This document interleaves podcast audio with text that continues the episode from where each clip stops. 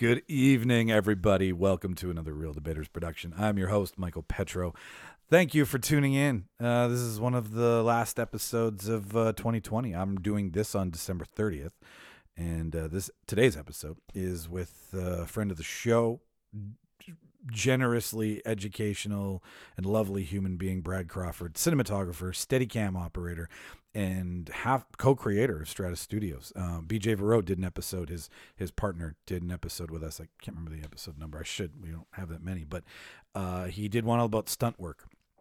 So we've got cinematography cinematography from Brad today. We've had stunt work from BJ Verot. Uh, in the future, they're gonna come on the show and talk about their new movie, The Return, that they did, and we'll get the two of them together. We will meld their minds, and it will be crazy movie talk. Uh, anyway, so that's who's on the show, Brad Crawford. Um, ReelDebaters.ca for anybody listening for the first time, and you want to carry us into the new year, go to the ReelDebaters.ca. That's R E E L Debaters.ca. Uh, the website has the blog, has the merch stand, has cast bios. It's got everything. Just one stop shop. So go there. Uh, at Reel Debaters. That's all of our social media. Everything again, R E E L. Uh, thank you to everybody who's listened to us throughout the entire year. Uh, I will be get I'll get better at these thank yous and paying attention to this in the new year.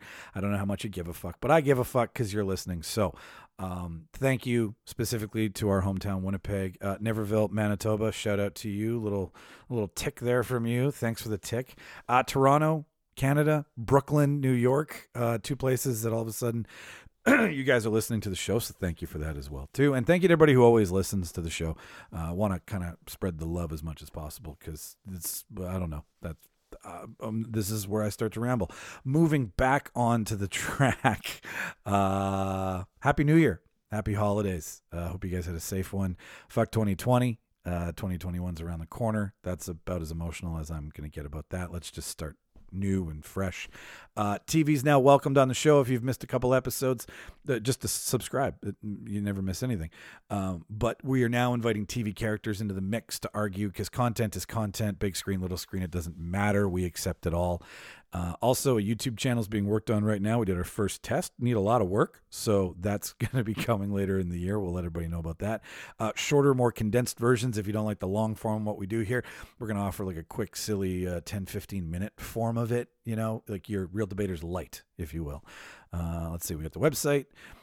Happy holidays thank you again, guys. Seriously, thank you so much. Uh, i know I'm the only one who talks here all the time, but the entire cast appreciates it as much as I do. So um, I won't imitate them because that's just not a place I, I want to go and put you through. Uh, yeah, I, a couple more episodes this year, and uh, we're done. So, as I've said before, and I will say again, I will cue the reel, and you enjoy the show.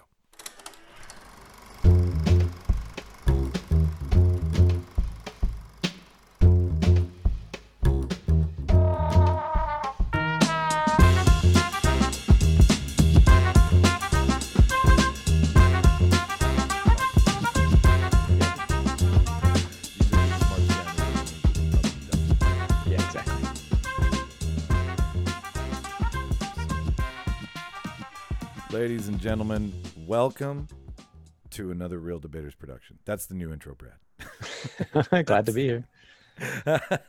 um, I had caught the uh, Dave Grohl and the Foo Fighters. Well, the Foo Fighters um, did a show a week ago in the Roxy, a week or two ago at the Roxy in LA. Nobody was allowed to be there, and obviously for obvious reasons. But um, the point of this, my story is is that he w- didn't know that they had already started the concert, and he was like, "Oh, just let me know when I can start." You know, introducing the band, and then he's like, "Oh, we're taping." Okay, well, let me just pretend like Oh wait, so what I was is on. do. Yeah, it's on, right? So it's like, and it's pay per view, so it's live. So he turns around and he's like, "Ladies and gentlemen, the Foo Fighters."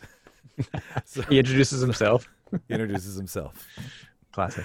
So maybe maybe it'll stick for a couple episodes, maybe it won't. Um, first of all, thank you for doing this again. Um, you are a saint for saying to, to to have the same conversation inside of a month with me. Hey man, it's too bad we can't be in person again. I but know. Yeah, no, that was um, what what I'm what I'm alluding to. Everybody is that um, I we we did this interview a couple about a month ago. Yeah, a month ago, and um, a certain software, certain DAW, did not want to cooperate, and DAW. it took DAW, DAW. It uh, it didn't want to cooperate, and it took half of Brad's episode, stored it in the cloud, and then somehow stored half of it on the computer. And when I tried to marry the two, it didn't work, and it ended up deleting Brad's episode, which I might say is probably my favorite interview so far. This is when you cue the like the soundboard. Yeah. That's totally it. As you say, they can fix it in post, right?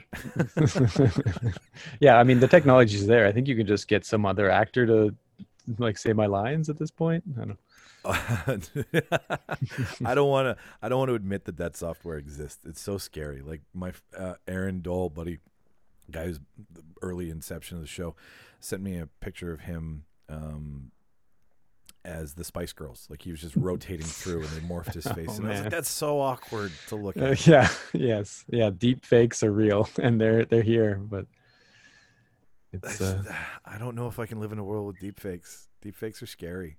agreed. Can you tell? Can you tell at all? Per, like through your eye, can you see a deep fake? Yeah. Oh, yeah, hundred percent. Yeah, it's Really? there. I mean, the technology's not there yet. It's all uncanny valley garbage, but, um, but it's only gonna get better. Yeah, that's the scary thing.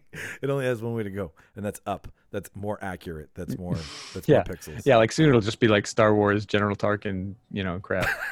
which which still I don't like. I'm not a fan of, but like, it's pretty good. Some Yeah. of, some of it's pretty good. It's good enough. Yeah. Anyways, uh, thank you for doing round two of this. Thank you for getting this on paper because I really liked what we talked about. We had a good time. We had a lot of laughs, and it was when we could do it in person. So. Yeah, we'll um, just and- channel all that energy. Yeah, exactly. I still feel my my fingertips are still vibrating from it. So, or maybe that, I think it's the massage I just came out of. I just got Ooh. fixed, and uh, was at Academy Massage. Oh yeah, which I also frequent myself. you do? Yeah, Okay. My man Dav over at Academy Massage. I had Ruhai tonight, and she she was like, "Have you ever had your pecs massaged?" And I was like, "No." And she was like, "You like you're about to snap," and I had a I had an issue in my shoulder that is gone. So I'm Yeah. like, I'm a firm believer in, in massage therapy. Absolutely. It really is a blessing to have. I mean, to be to be one of the lucky people who has insurance who Yes. gets massage on their insurance. Like that's a pretty great. Thank you, my wife.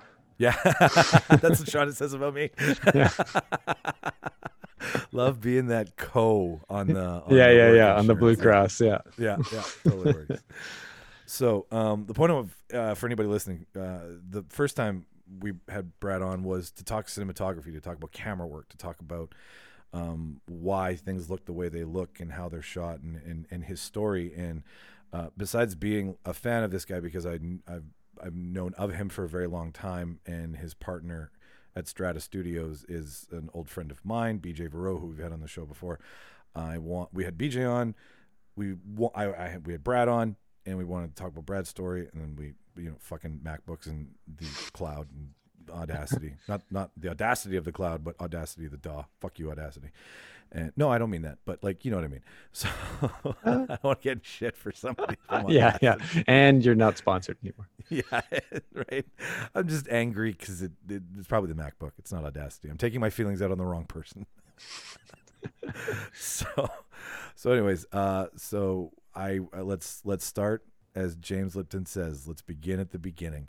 How did Brad Crawford get into film?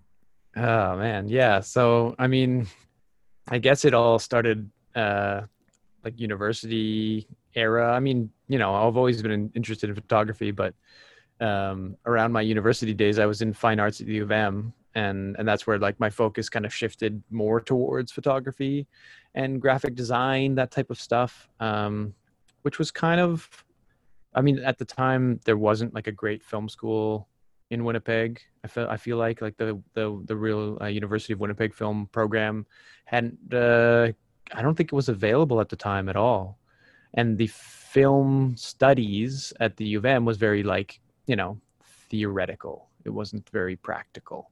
So there's there's not a lot of like you know hands-on learning in Winnipeg at the time, uh, from my memory. I mean, I could be wrong, but um, but anyway, I, I mean, I got really interested in photography, and and then I um, graduated with a fine arts degree, which, as I'm sure you can imagine, doesn't mean a whole lot career wise.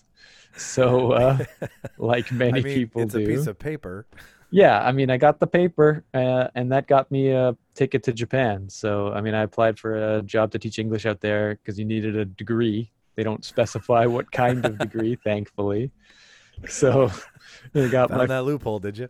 yeah, I got my fine arts degree uh, and uh, flew off to Japan to go teach English. And you know, while I was out there, um, I met a few people that were filmmakers, and I and I originally had planned to, to check out Vancouver Film School when I got back to Canada. I wanted to like study computer animation or those types of, you know, I've always been like a bit of a computer nerd myself, so uh, I was going to take a deep dive in in that kind of path. But then in researching and kind of self teaching, you know, exploring computer animation, I realized that like as a 22 year old, I was already like 10 years behind. Like there was 12 year olds like on the internet, like just doing insane, like technical, like, you know, magic to me. It was like, you know, it's just like I was chatting with people Spooky. around the world who were like skilled animators, uh, you know, 10 years younger than me. And I'm like, okay, I don't, I feel like I'm already behind and I'm not even, you know, not even in my 30s. So uh, I kind of changed, shift gears, and and I and I met some people out there that are filmmakers, and and I bought a camera uh, rather than going to film school. That was that was some of the advice I got. Is like, you know, don't waste your money. Don't don't spend fifty thousand dollars a year on school.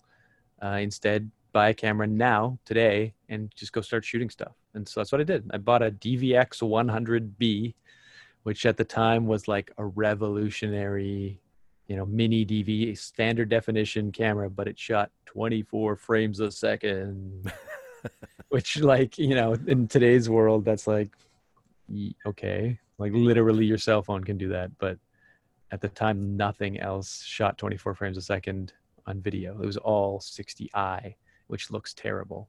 So to get you know cinematic quote unquote imagery, uh, I got that camera and I just started making movies. And I actually shot a one hour film um, with a friend of mine for over like a year. We just you know we'd set we'd shoot in his apartment, build a set, tear it down, build it again, tear it down for like probably did it 25 times and just slowly made a, a feat well not a feature but a one hour long experiment in movie making. Um, What was what's the title?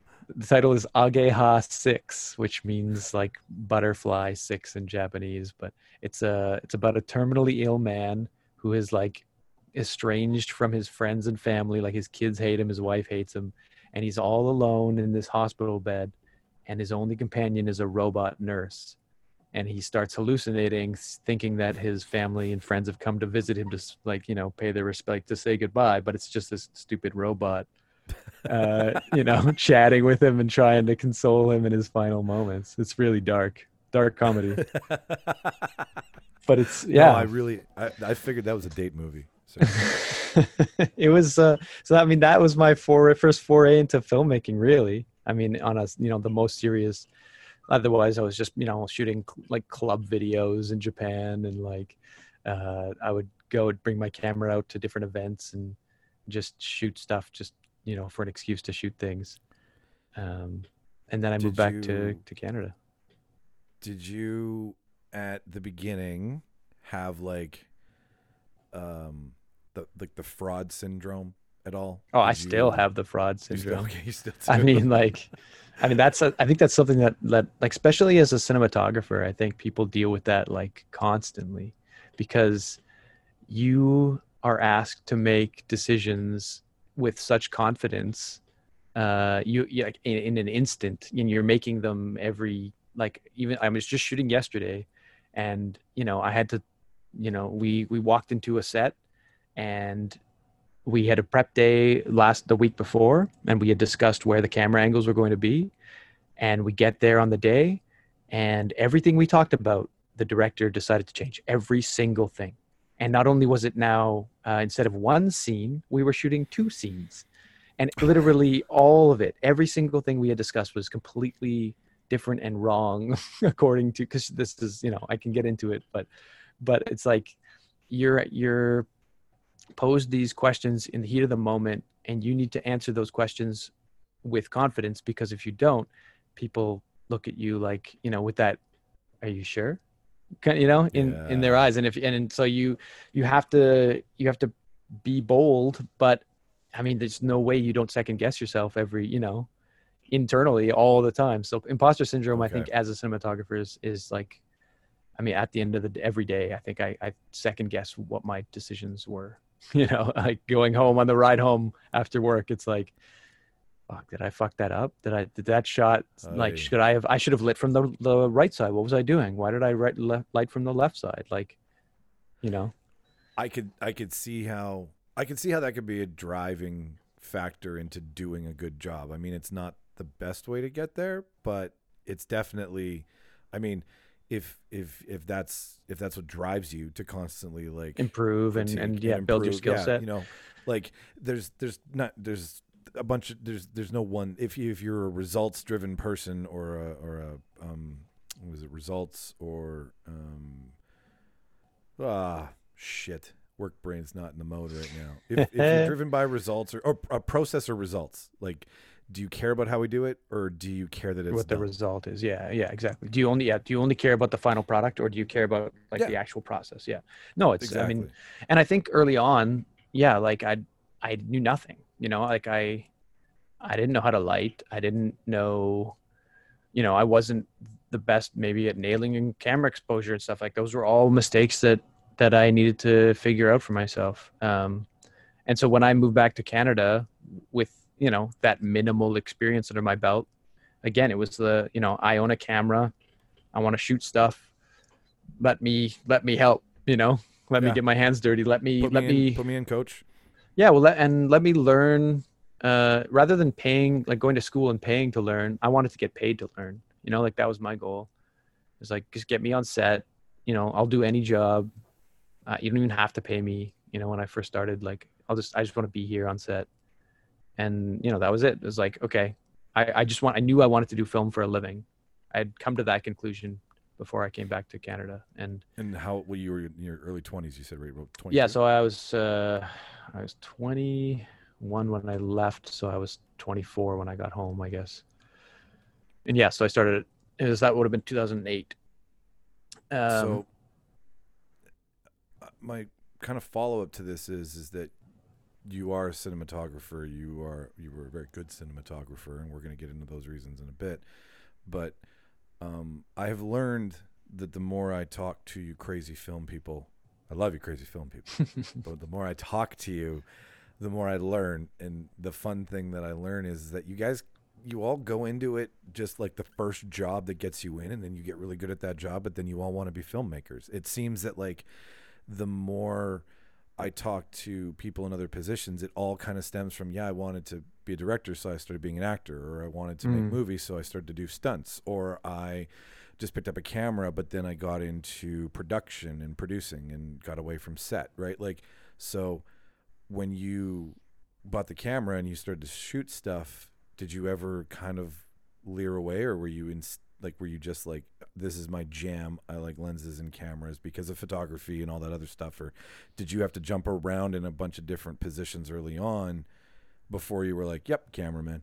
Yep cinematography. Yeah i mean there certainly is like there's a lot more opportunities i think if you if you don't care you know what i mean? Like if you if you are a bit more open to experiences and and getting out there and i think there's a lot of value in especially when you're starting out like trying out each position and and not necessarily worrying too much just but like you're again in the first year or two of your career i think you should get out there and and get dirty and and you know try to get as many opportunities whatever those opportunities may be. And if and if the world is pushing you a certain direction you know i don't know that you need to fight it too much unless you are insanely passionate about you know one aspect of that of that uh, skill so for me i mean i always i've always gravitated to the camera so i always wanted to you know regardless of what my role was on camera on, the on the team if i was, they hired me as a grip or an electric, you know, to do those elements on set, uh, I would always end up asking if I could help with the camera stuff. You know, I'd always gravitate to the to the DP Okay. or or the cinematographer and or the you know assistant camera people, and I would always have conversations with them, and I would always, you know, try to in, interject myself into that world because that's where I wanted to be, and I knew that. But at the same time, I did still take work. You know, I did grip work uh, occasionally, I, and still not so much now, but even a couple years ago, a friend of mine who's a you know a gaffer uh, who I work with all the time, he occasionally he'll call me and be like, "Hey, I just need a grip for the day to do this commercial." And it's a big, you know, big DP's coming from out of town, so I can meet this DP and, and interact with him. And maybe if he comes back, now he knows who I am, and he'll hire me as his first assistant, like his focus puller, or you know, like it's just if you say no to things because you're worried that you'll it'll affect how people see you, then you're closing off opportunities. So I think it's depending on where you are at your career. Like there's a, it comes to a point where right now in my career, if I take a job as a focus puller, it's probably going to be more detrimental to my career than if than, than if I don't. Like I would probably not not very often will I take jobs as, as a focus puller right at this point in my career because I want everyone to know that I'm a cinematographer, I'm a camera operator, I'm those things. Uh, and if they see me on set pulling focus, they just asso- they just assume. If they've never met me before, Oh, they're like, okay, this guy's a focus puller, right? And now for me to go from focus puller to cinematographer in their eyes is very challenging, right? Like you can't just you can't just flip a switch like that. Um, so you want now at, at the stage of my career because I have you know a big range of work. The first time I meet someone, I want them to think that I'm a film like a cinematographer. That's it. So, Okay. but yeah. that's a process, I think. Oh yeah, no, totally. I, I, you can't really know. I mean, I'm not to be all philosophical, but like it's good to touch all the things, and then kind of, you know, all right, I'm good. I know what I like. I'm not gonna fuck around anymore. I'll make that decision and and and do the one thing and do the one thing really well and get really good at it. So yeah, I think also like having experience in all the other departments, and regardless, I mean, like, like locations department, um, ads. You know, I've worked as a first ad on you know fairly not big sets, but like on on things that I had that needed to have a good first ad.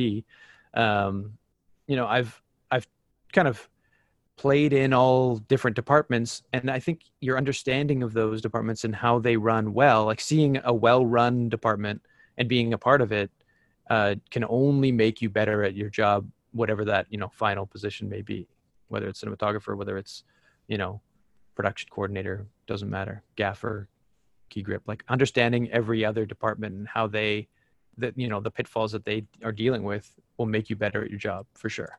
There's no way that doesn't.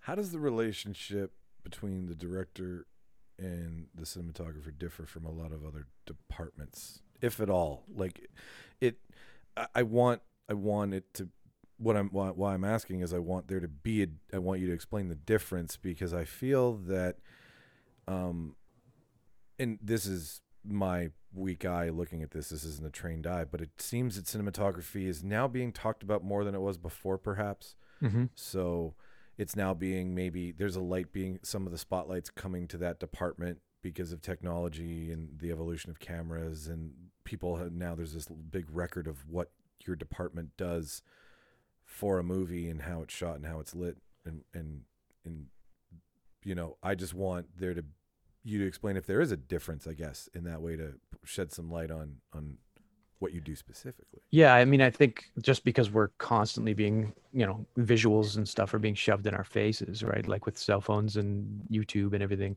you know, those types of, I think that's why cinematography is maybe more talked about.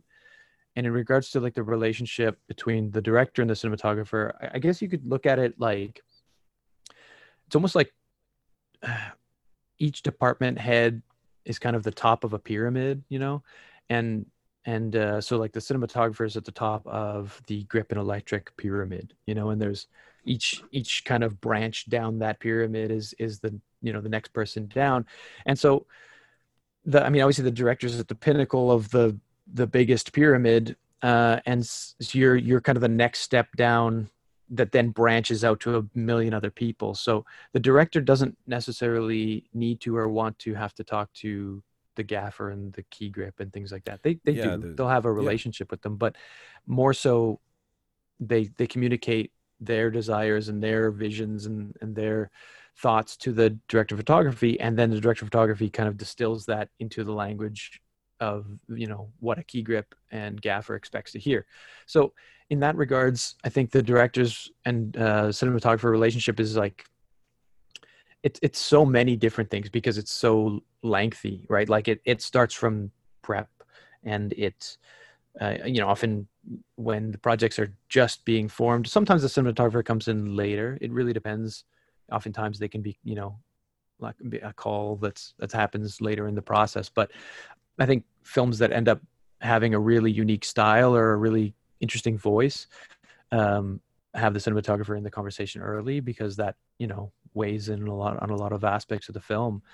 And uh, yeah i think like there's so many things that need to be discussed and decided upon like camera choice lens choice lighting style lighting references. These are all things that you would have a conversation about with the director um, and you need to kind of because like my job as a cinematographer is to meet their needs you know to, to get them what they want.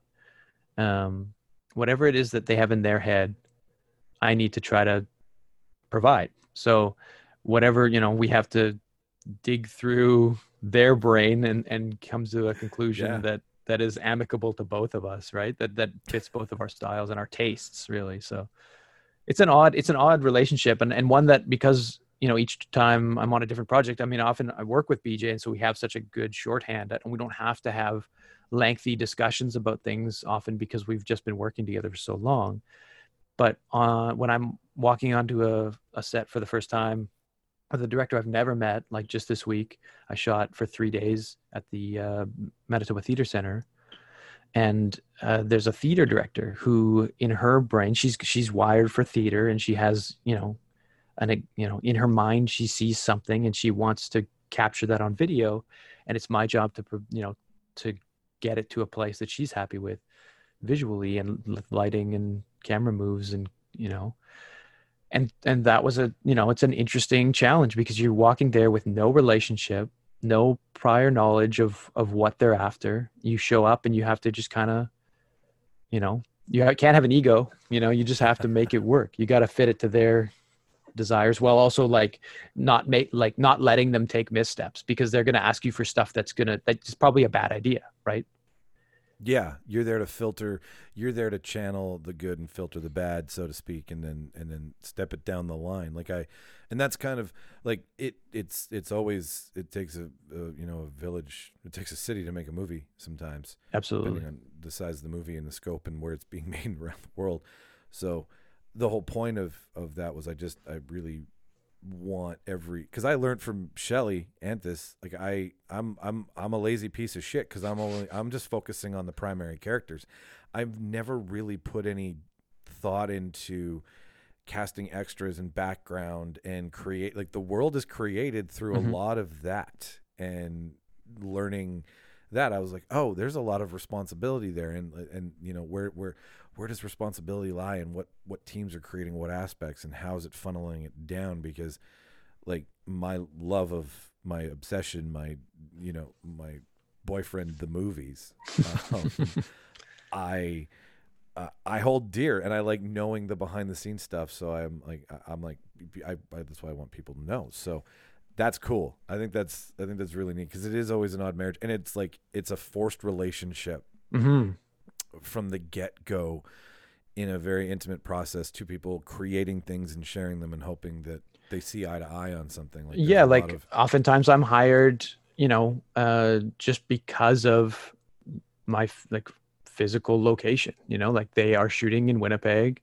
and they need someone here and would they have rather flown in their their best you know best friend cinematographer dude from wherever vancouver la yeah obviously they've worked with that person they have a working relationship with them they would rather have that person but that's not always an option budgetary you know yeah in terms of the budget. So yeah, it's like you you get thrown in these situations where you've got to figure it out and you got to figure it out in a amicable you know uh, way quickly and make people happy but also don't like you know don't do something that you think is bad if you can if you can at all help help it i mean there's been definitely been times when i've been asked to do something and it's like okay you know like i don't i don't Yeah, i don't think it's have. a good That's idea. Yeah, but yeah. yeah you got to make compromises so That's what. That's that's essentially like that's that's an everywhere thing. That's Yeah, for that's sure. A, that's that's off a film set. That's yeah that's film doesn't like- change that aspect of of work relationships but um it does create a lot of opportunities for those types of things to to come up What um I know I asked this before and we got into some crazy conversations, so I'm hoping that will inspire and we'll channel it again as you mentioned earlier. Um what's what are some what like I'm gonna ask this the way I ask it, and I'm not gonna ask it the way some professional would. But like, what gets you hard when you're like lighting and shooting a, a scene? Like, what what makes your technical nerdy rocks get off when you're like, what's your fuck yeah moments, kind of right? Like, what? Right. Yeah, I mean, for me, I guess it's there's a, there's a few different scenarios that can kind of kind of make me excited in a on a film set, and and certain things are you know when you when you're in that development stage and you're talking about you know the goals of a scene or you have this elaborate shot in mind that you know is give is making you pull out your hair to try to figure out the logistics of it. And it it takes you all night to, even just set up because you know whether it's a budgetary constraint you don't have the right people to do that or you know you, you just have these you, you get pitched these ideas that it's easy enough to say right? Anyone can say hey let's take the camera and and have it fly this way and go around here and up there and down here and you know turn the corner and then it you know swoops around and you end up on this beautiful shot of this you know like it's easy to talk about but then to actually execute it and execute it in a way that you're happy with i think those are the fuck yeah moments right? Like when you when you're talking to the director about something and and then like a year later you get to watch it in a movie and you're like oh it actually it actually worked right? Like you know like that it like we did it you know? We we actually we actually accomplished that insane thing that i was like i'm sorry you want me to do you want what to have happen? At, oh, all right okay. You know like i mean and bj just bj is is very uh he doesn't hold back. Like in, in terms of like if he's got a shot idea i mean i'm often looking at him like all right man like that one like i don't know how we're gonna do that but i'll try to figure it out. Um it, like those types of of challenges to me that that's the exciting part of my job is like give me a scenario that's as challenging as possible and then if we pull it off and if it actually works like i mean i'll give you an example so yes. uh, in one of our movies um, patterns um, we start so initially bj wanted to be above the tree line and he wanted the camera to swoop down to the front of a house and then it kind of it, it finds a family in a living room through the window uh, at nighttime. And then that that same uh, shot now without cutting tracks across that front of the house and you as you follow an actress uh, going to a doorway you know and then you see her through the window of the doorway and then you end up in front of another window in, in front of another room and then the camera goes through that window physically and ends up in the room. Then you walk through from that room into the dining room that you saw from outside the window and it goes around that table inside the, the room in a 360 like full you're seeing every part of that room then you walk back into the previous room that we were just in and end up on an actor as you follow him from the dining room into the other like coat room and um, can I just can you do Yeah. that one more time? I'm just kidding.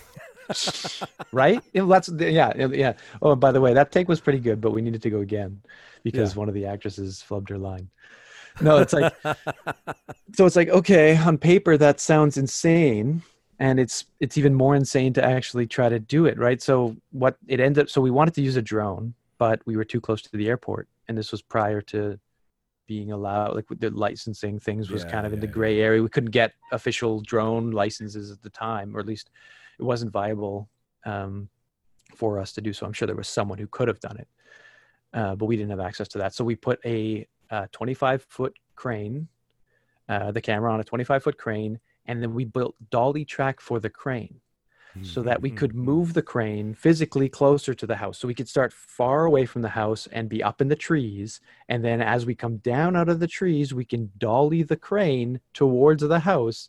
And so that that crane can then pan across the windows of the front of the house. And we've green screened the far window so that by the time we get to that window, we can push the crane into the green screen and cut to a camera inside the house that then continues that whole it's a now it's you know a gimbal steadicam shot where we're now spinning around following the actors through the house and back around. But i mean logistically lighting that shot was an absolute nightmare. I mean i could see every inch of every part of every you know there was literally three places i could put lights you know and and not see them in the shots so you know those types of challenges um, but i think it's a, a very effective it's one of like it's on part of it at least is on my reel i think um, and I think it's a really stunning moment that I've I've shown to a lot of people and been like, check it, you know, check this out. Like, look what we were able to pull off. Well, it it's if it's on your reel, then it's going to be on after this on the website because I've seen this shot. This shot, if if if you're willing to let me strong arm you to put it there, is like we talked about it the first time, and that's kind of what I was alluding to. And I was like, let's see if I can pull that out of him again as naturally as possible. See that, ladies and gentlemen, that's a pro right there, pointing out how good he is. Never mind. So, um, but this shot is, it's a it, it, it isn't it. I remember it as almost. Is it one full take? Like, did you edit it to one full take? Yeah, it's just a oneer. Yeah, it doesn't the camera doesn't Yeah. cut for probably two minutes, I think. That is a long take flex, my friend. It's a long, it's a long one, and there's a, f- a few that BJ likes his oneers. Let's say that there's a few of those. and and this we didn't get to talk about this. I don't think I brought it up, but if I did, slap me for asking you twice. Um, the long take, like, is is it is it s- uh, is it overrated or is it artful if it's done properly, or is it just directors and cinematographers showing how big they're Like they're- jerking off, yeah. Yeah, like, Um, is, it, is it camera length at that point? yeah, I think I think it just depends on what what the aim of that process is, and I think the I don't know because I also edited a lot of our of our stuff. Like I edited that short film as well, and um, and most of most of the stuff that me and BJ make, I end up editing. Um, so there there has to be an understanding of because I think to me the most challenging thing of a film is is the pace of the film. You know if if a film lags or if a film's speeding through details and you can't follow it it fails right? Like you you feel it as the audience member. Something feels off. You may not be able to identify what is wrong but something will feel wrong. And and when you do a oneer the whole point is that you don't cut away and to not be able to cut away because cutting allows you to create rhythm and create and let a film breathe and and create a you know visual language that can continue out throughout that whole film. And without that ability to cut away you need to nail it pacing wise uh, that in that shot you know? You you don't have any other options. That's the idea at least is that you so you're you're kind of flexing your your ability as a filmmaker right? You're saying like i i know that this shot will tell the story in one shot and it'll do it in a you know in a way that will not only allow the story to move forward in a fluid and interesting way but also i'm so confident in the amount of information that i'm providing the audience and the timing that i'm able to provide it to them that i don't need any other shots. This is the shot right? Okay. it's so it to me it's a really confidence it's, it's showing people that you have a lot of confidence in in what you are showing the audience. Because you can hide so much in an edit. You can like you know i'm on i'm on these sets of these big movies and they're shooting 20 30 setups of a scene. You know like like one scene has like 20 to 30 different shots. All like and so you i mean that's just telling me that they haven't decided what they want that scene to be yet You know, they they want options to to cut to anything, literally anything and everything, from up and down and left and right and close up and wide, and you know, like So, so is that? And I'm just asking because if you it, the the law of averages says you know the more you like the more times you do it, you, you should expect results at some point, right? Because it's just faith in numbers. So is that a misguided person, or is that somebody who wants to have as much of a creative palette in editing as possible? Like, uh, Yeah, I think it depends. Like I think um, beginner filmmakers often will do too many takes. Uh, maybe and maybe that's where they fail because rather than like at least on the big movies they won't maybe they won't do that many takes but they'll do a lot of setups which i think is better if you're going to do a lot of takes you know move the camera get something different you know like you got to take you know like have know when to to move on and get something else.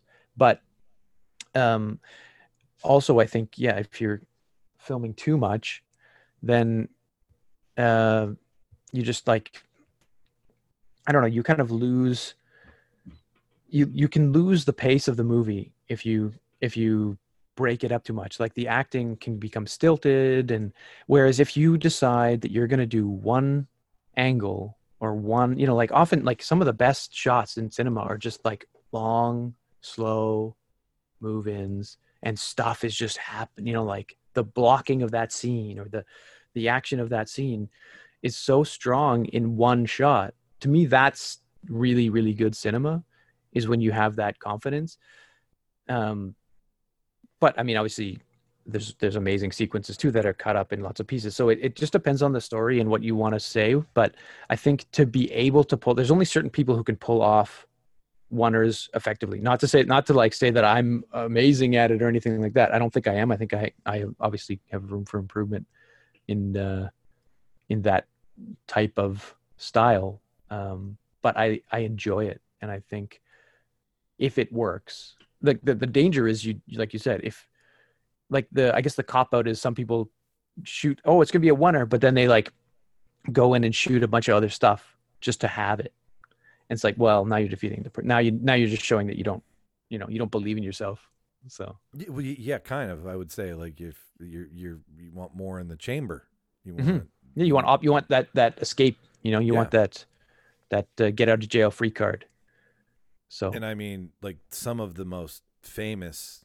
like the the the one that I always think of and I know there's so many more that don't really get enough credit because you don't watch for them until like you don't really notice t- well to to like a, a green thumb like me I don't notice them in one until I'm really in one Mhm. you know and then I'm like oh how long have I been in this like the long Right, like, the right. cas- the, casino long take Mhm. throughout all of um can you hear me knocking like true detective? True detective to me is like oh my god yes. Like okay two two things have changed since we've talked. I we've we've agreed we've dem- d- d- democratically uh, voted. We're we're bringing tv in 2021 so we're expanding the real oh okay world. okay so we were not allowed to speak about tv prior to this or we it wasn't that we weren't allowed it was just like well i don't want to i don't i want to focus on one thing and then maybe we can get maybe we're good at that one thing before we start doing other understood yeah no so- for sure it's just that the, um, the line is so blurred now i feel like between Yeah. television and cinema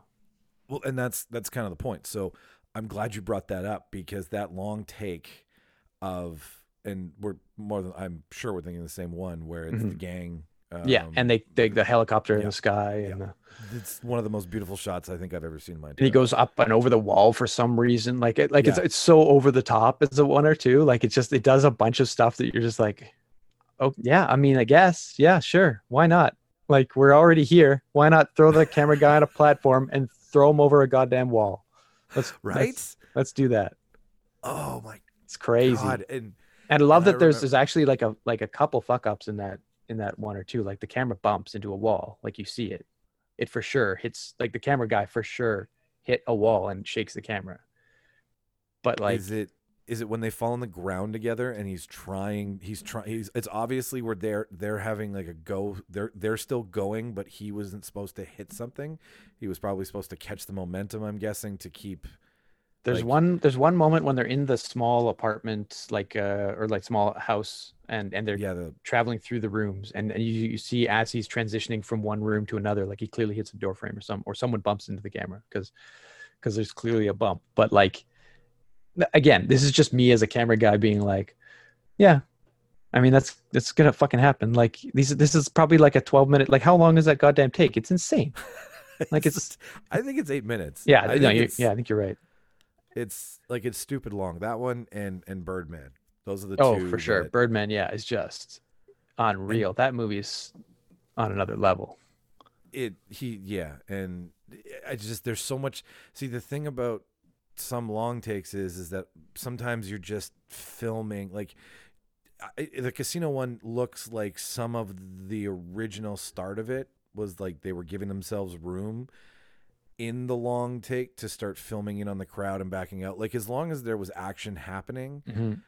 whereas I feel with Birdman, they weren't acting until maybe three to five seconds before the camera changed room. Like it really felt like it was a domino effect Sure. played perfectly. Where watching the casino one just kind of looks like you're watching action, close up of conversation, pull out, move back, watching action. Yeah, like I think the casino one's maybe like a little bit uh it's the ear it's an earlier you can tell it's an earlier kind of version of that, right? Like like it yeah, that that shot led to Birdman, right? Like Okay, Birdman is a culmination of what we've kind of the, the language that is established in those earlier films, I think, right? Like because it was just a it wasn't technologically I mean maybe someone could have pulled it off. I don't know. Probably not. Like Bir- and then even like 1917 as another great Yeah. option. I mean just like um, a, a war movie that literally never goes backwards to me is just such a great like you could i think that's like a, a really interesting tagline visually like it always moves forward in time and in motion you know, like you never go back I I've I watched it once and I was really disappointed that I didn't see it in the theaters. So I really like I gave I, I gave it attention, but I really didn't give it my all. And I know that that's like a ridiculous thing to say because it is like everybody everybody I know like the cats are even telling me how good of a fucking movie it is. So like. I really need to sit down, turn the lights off, and like get locked into it. I think I may have just been war movied out at the time. No for sure no i can it. understand like i mean i i was fortunate to see it in theaters like as it you know as it came out and uh and yeah i think there's just something about being stuck there with a camera that doesn't you know allow you to there's no like when you know when whenever time anytime a camera cuts you have to re- resituate yourself as the viewer right? Like okay where are we? Who are we with? What are we doing? You know like you, you're answering those questions to yourself. That movie never asks those questions ever. No, it doesn't. like you're always you're always with those people following their path. Like you, you you like half of that information is already answered to you at all times. And so there's a, it's just a different journey um which i enjoyed. I mean i don't i don't know that it's like the best movie of all time or anything like that. I mean it's you know but um what it does it does very well. What kind of like what's the shittiest rig you've ever used to light with? oh fuck. Uh man.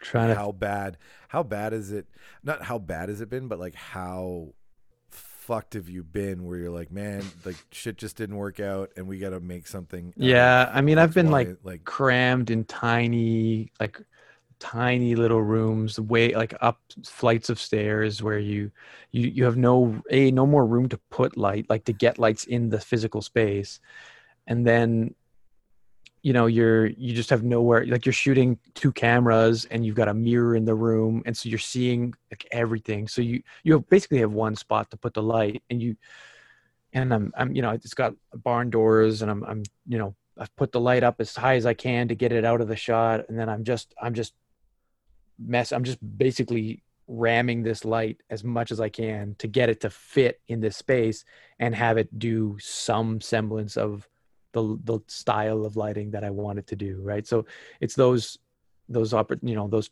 things where you just don't have the right tools or the the physical space. I mean, like that.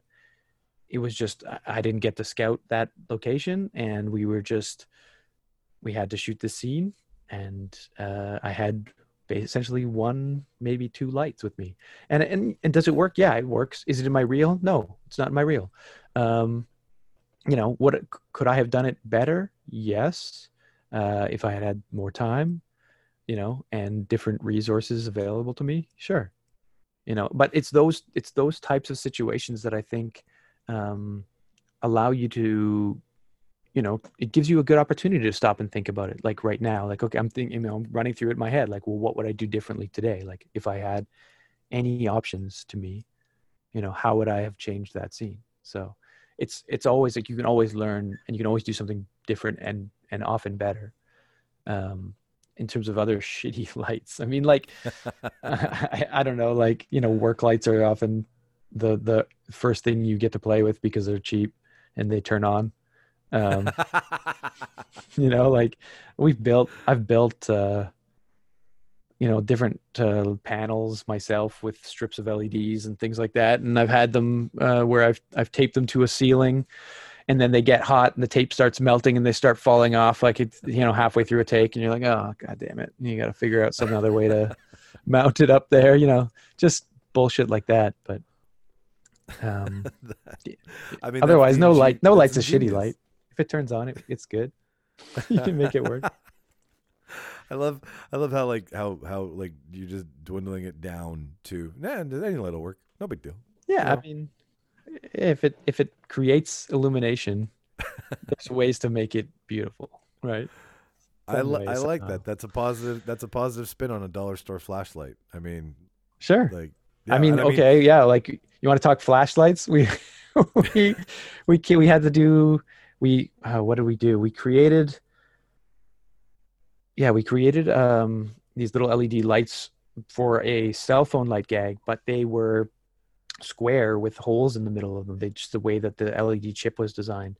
And we realized that anytime you pointed it at the lens, you could see the internal reflection of that square. So it looked nothing like a cell phone light would look. And it, but the cell phone, the normal cell phone light just wasn't bright enough. So we had to like quickly build a, a new light source, you know, out of LED. Like luckily we just had some LED kind of chips around that we could rig up, but um, you know, that was one of those times where it's just like, okay, this is not we we built this thing and it's just not working. We threw diffusion on it, still didn't like do what thing we wanted it to do. So you just have to make it work. But uh, there's always there's always a way. There's a there's always a way. I love that. That's that. There's that's the tagline. There yeah. it is. That's yeah. your that's your that's your first poll quote. um, this uh, I, I I've heard this thing and it's a new thing to me, but I've known it for a while. Um, what's Magic Hour and is it hmm. really mm. is it really as big a deal as it can be in certain places? I would imagine, or is it the, the same no matter where you go? So yeah, I mean, in uh, we talk a lot about quality of light in in film um, and that's you know often when you're out scouting you have you know apps on your phone to to check the you know sun path sun tracker. Because you need to know at, at what time uh, and where in the sky the sun's going to be because that's going to dictate you know which direction you want to film because 90% of the time you probably want to backlight your talent with the sun. Like you don't if you if you're facing uh, if you're fa- you know facing your talent and the sun is behind you as the camera guy that's probably not going to look as good as if you did the other way around because that's going to flatten out the image and it's not going to give you pride you shape. Um, so golden hour or magic hour as it's often called is that that hour or so of time when the sun is just on the horizon or right around the horizon. So the sky glows in a just you know the sun the lower the sun is in the sky often the more pretty things look because you, a you can see it in your shot you know um, and it's and it's raking across the ground creating these nice long beautiful shadows and and the the quality of light the color of that sun at that hour is is often of a gold like more warm uh, because normally uh, the sun is very cold very cool uh, in color but at that time it's it's much more warm and so it gives it this beautiful you know glowy magical feel. And so we call it magic hour. Um, and then right after that is something that I guess, I mean, some people refer to it as blue hour. Um, and that's after the sun has mm. then hmm. since set. and the sky is still getting that reflected light from the sun just under the horizon and so the sky turns up very very bright blue especially on cameras nowadays because they're more sensitive you can actually pick that up a lot more and and often if you look at actors faces and things in that hour it, it just everything is like really interesting.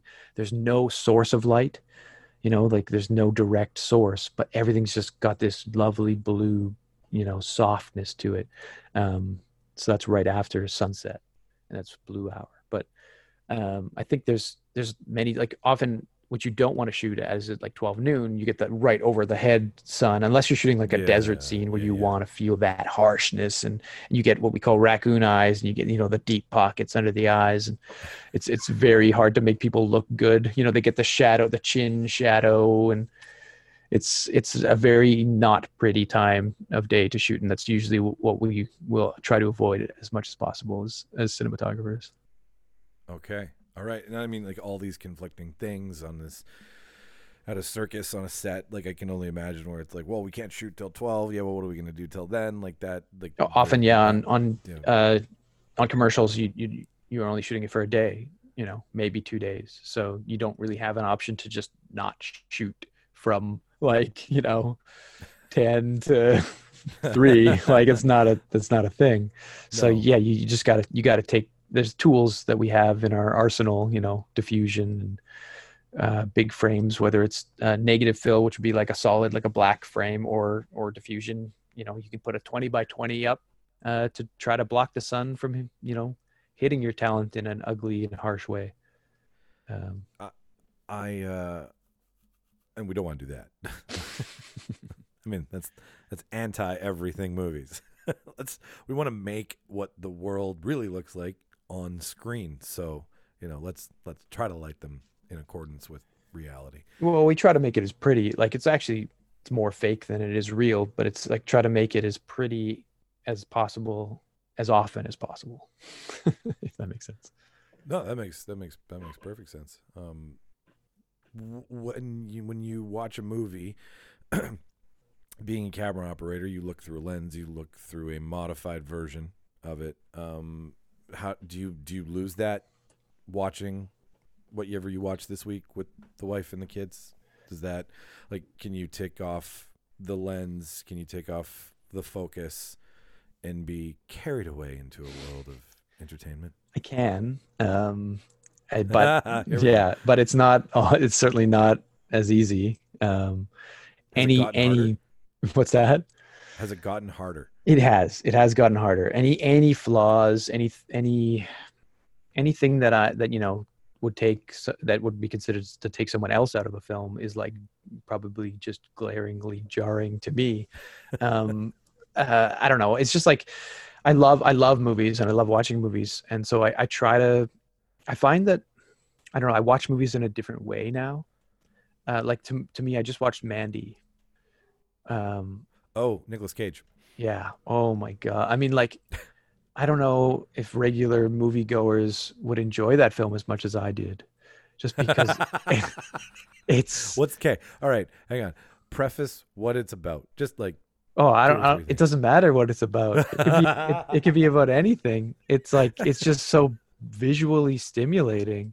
Like it's just it's got taggers and churches with beams that are all red and like noise and like flares and like I don't even care what they're talking about or the story. It's just like the the visuals are so in your face, and it's just like I mean he's got he he, he builds an axe like and it's glinting and there's just like just the the richness of the visuals are so compelling that like the story to me was like yeah that was okay but but by god what a beautiful movie like throw away the story. Just i mean I, and i yeah image. like usually that's not the case obviously but no. and the story was fine don't get me wrong it's Yeah. it's still it's still an interesting story um i just don't know that that story if it, like if you pitch that story without that style i i think it's you know not that exciting we've we've seen movies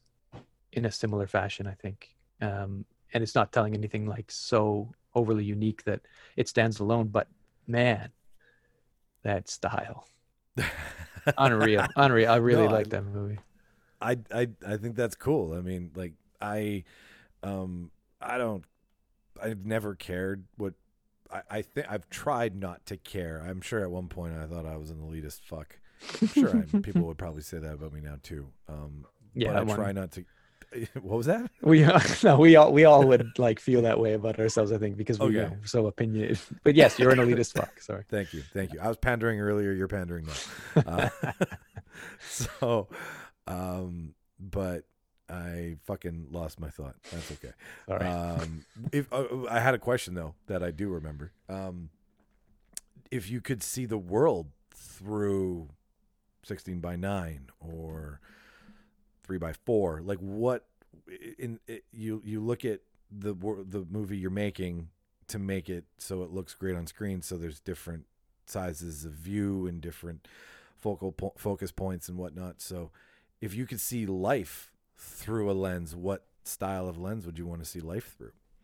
Mm, man, that's tough. That's what I didn't ask you before. I just came up with that on the fly. There's so many options. you know, like what? Because like you know, I mean, even as like a father now, it's like that's Sure, my yeah. that's a different perspective, right? Like, I'm sure if I was just like a a single, you know, in my 20s still, I would have a very different answer to this. But and and also just like the experience of having witnessed so many different styles of of films and lenses and things. I mean, lenses change everything. Um, so it's that's a that's a really hard question but i mean because there's like you know there's there's kind of two thought processes. There's the master primes the re master primes which are like the sharpest cleanest you know no bre- focus breathing like it's it's you know the best possible rendering of that image. And then there's like old russian lenses from the 70s that are like warped and dirty you know they're like as a lens tech will tell you they're made with vodka and, and cigarettes. You know like the so and that's gonna like that's what that's the mandy look. I mean it's just these old you know shitty like optically terrible like you know arguably like images but they but they have an organic like totally different feel to them. So i don't know do you want to see the world in its most pristine and beautiful or do you want to see it in its surreal you know Yeah. uh gauzy Uh, and blurredness you know do you want you to take the edge off you sold me on vodka and cigarettes. I mean, I was like, "Oh, okay, I want to see it through Russian vodka and cigarettes. yes Ah. comrade um. Yeah. Okay. I mean, yeah, it would. It's So I don't know to answer your question. I don't know which one which one I go. I think I think it changes from day to day. like you know, can Sure, I can I on yeah. weekends can I swap it? You know, yeah, like, totally. You can change it out. I, I just it. yeah, like yeah. Then I- then let's go let's go Lomo Anamorphics and uh, Arri Master Primes. There you go. Those are my two choices. um, can can a movie is a story still strong enough if the cinematography suffers? Do you think story can can carry for it? Yeah, I mean, as a people can- cinematographer, it's probably a bad thing to say that, but yeah, absolutely. Unfortunately, like you know, like unfortunately, my job isn't as relevant as I want it to be. You know, like like sound is is more important. Like it's it's like blasphemy for me to say that, but you know, because that's my entire job is to make it as pretty and as interesting looking as possible. But a, movie absolutely can can survive. I mean, documentary more so than film, but I mean, film is so open to interpretation nowadays. Like, I've seen lots of movies that the visuals, you know, I'd be like, well, I would never, I would never shoot something like that. You know, it's grainy and shitty, and you can can barely make out what it is you're trying to they're trying to show you, but but it works. You know, like so. yeah, it's, no, yeah.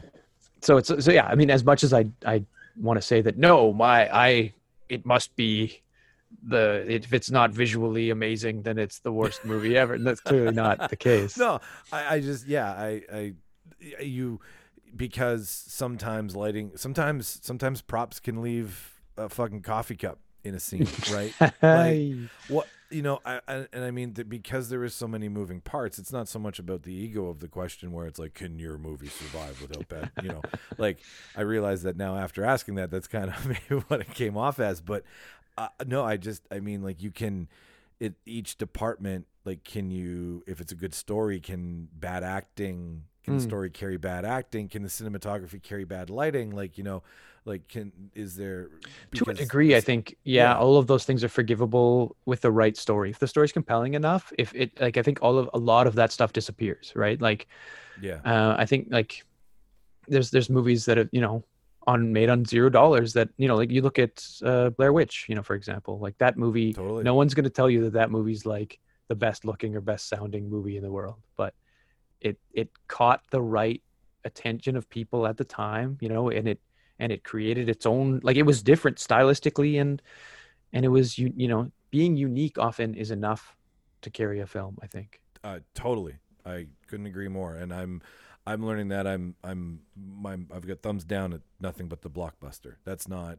like the blockbuster is sexy and fun and energetic and an adventure, but it's the storytelling. I mean, well it's a small piece of of the actual cinema market right like it's what gets shoved in our faces all the time but yeah, it doesn't really represent that large of a portion of what's being made if you're willing to go out and look for stuff you know i think as the, the first time you end up at a film festival and you sit down and you have no idea what you're about to experience and then you see a movie that Sure. stays with you uh you know that you remember scenes from for the rest of your life and you were like well i would never have gone to watch this if it hadn't you know just been dropped in my lap.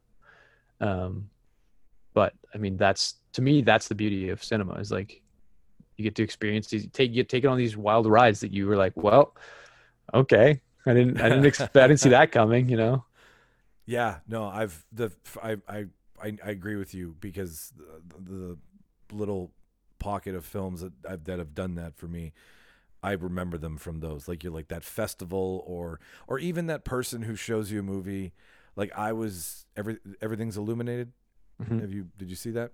uh i've heard of it i don't know that i've actually seen Everything Is Illuminated It's a it's a it's a true story based on um guy who goes back to the Ukraine to visit his uh, he's he's Jewish so he's going back through the war to see where his family came from okay and um it was something way outside of my wheelhouse. Yeah. And I was shown it and I was mind blown that stories like this were being talked about and so uh, if the story's good enough, it can carry a lot of things. Because it's it's it. I mean, it's uh, Liev Schreiber actually directed it. oh crazy yeah. Um, it's got Eugene Hütz from Gogol Bordello in it. It's got uh, um, oh Jesus, elijah wood Elijah Wood. Thank you for being my Jamie.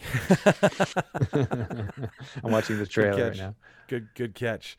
Um, it's a great story. It's a true story. It's a heartbreaking story, and it has all those things that like you weren't expecting, right? Right, right, right. It stays with you, and it it you you you emote to it, and so yeah, that's why the, the no more.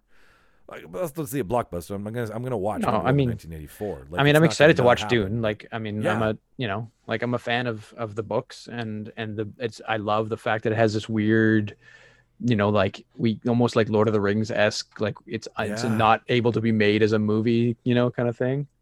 And then someone else is trying, and and someone who I'm interested to see his take on, you know, like I mean, I've watched, um, the David Lynch version, and I've watched the TV, you know, miniseries, and so it's oh, like okay, so you are a fan. yeah, so well, so I have the, you know, I've got the history of it in my head in terms of like visually and like cinematically how it's been done. So I'm really just like to me, that's a really, you know, I'd still consider it a blockbuster, obviously, absolutely. Oh, totally, yeah.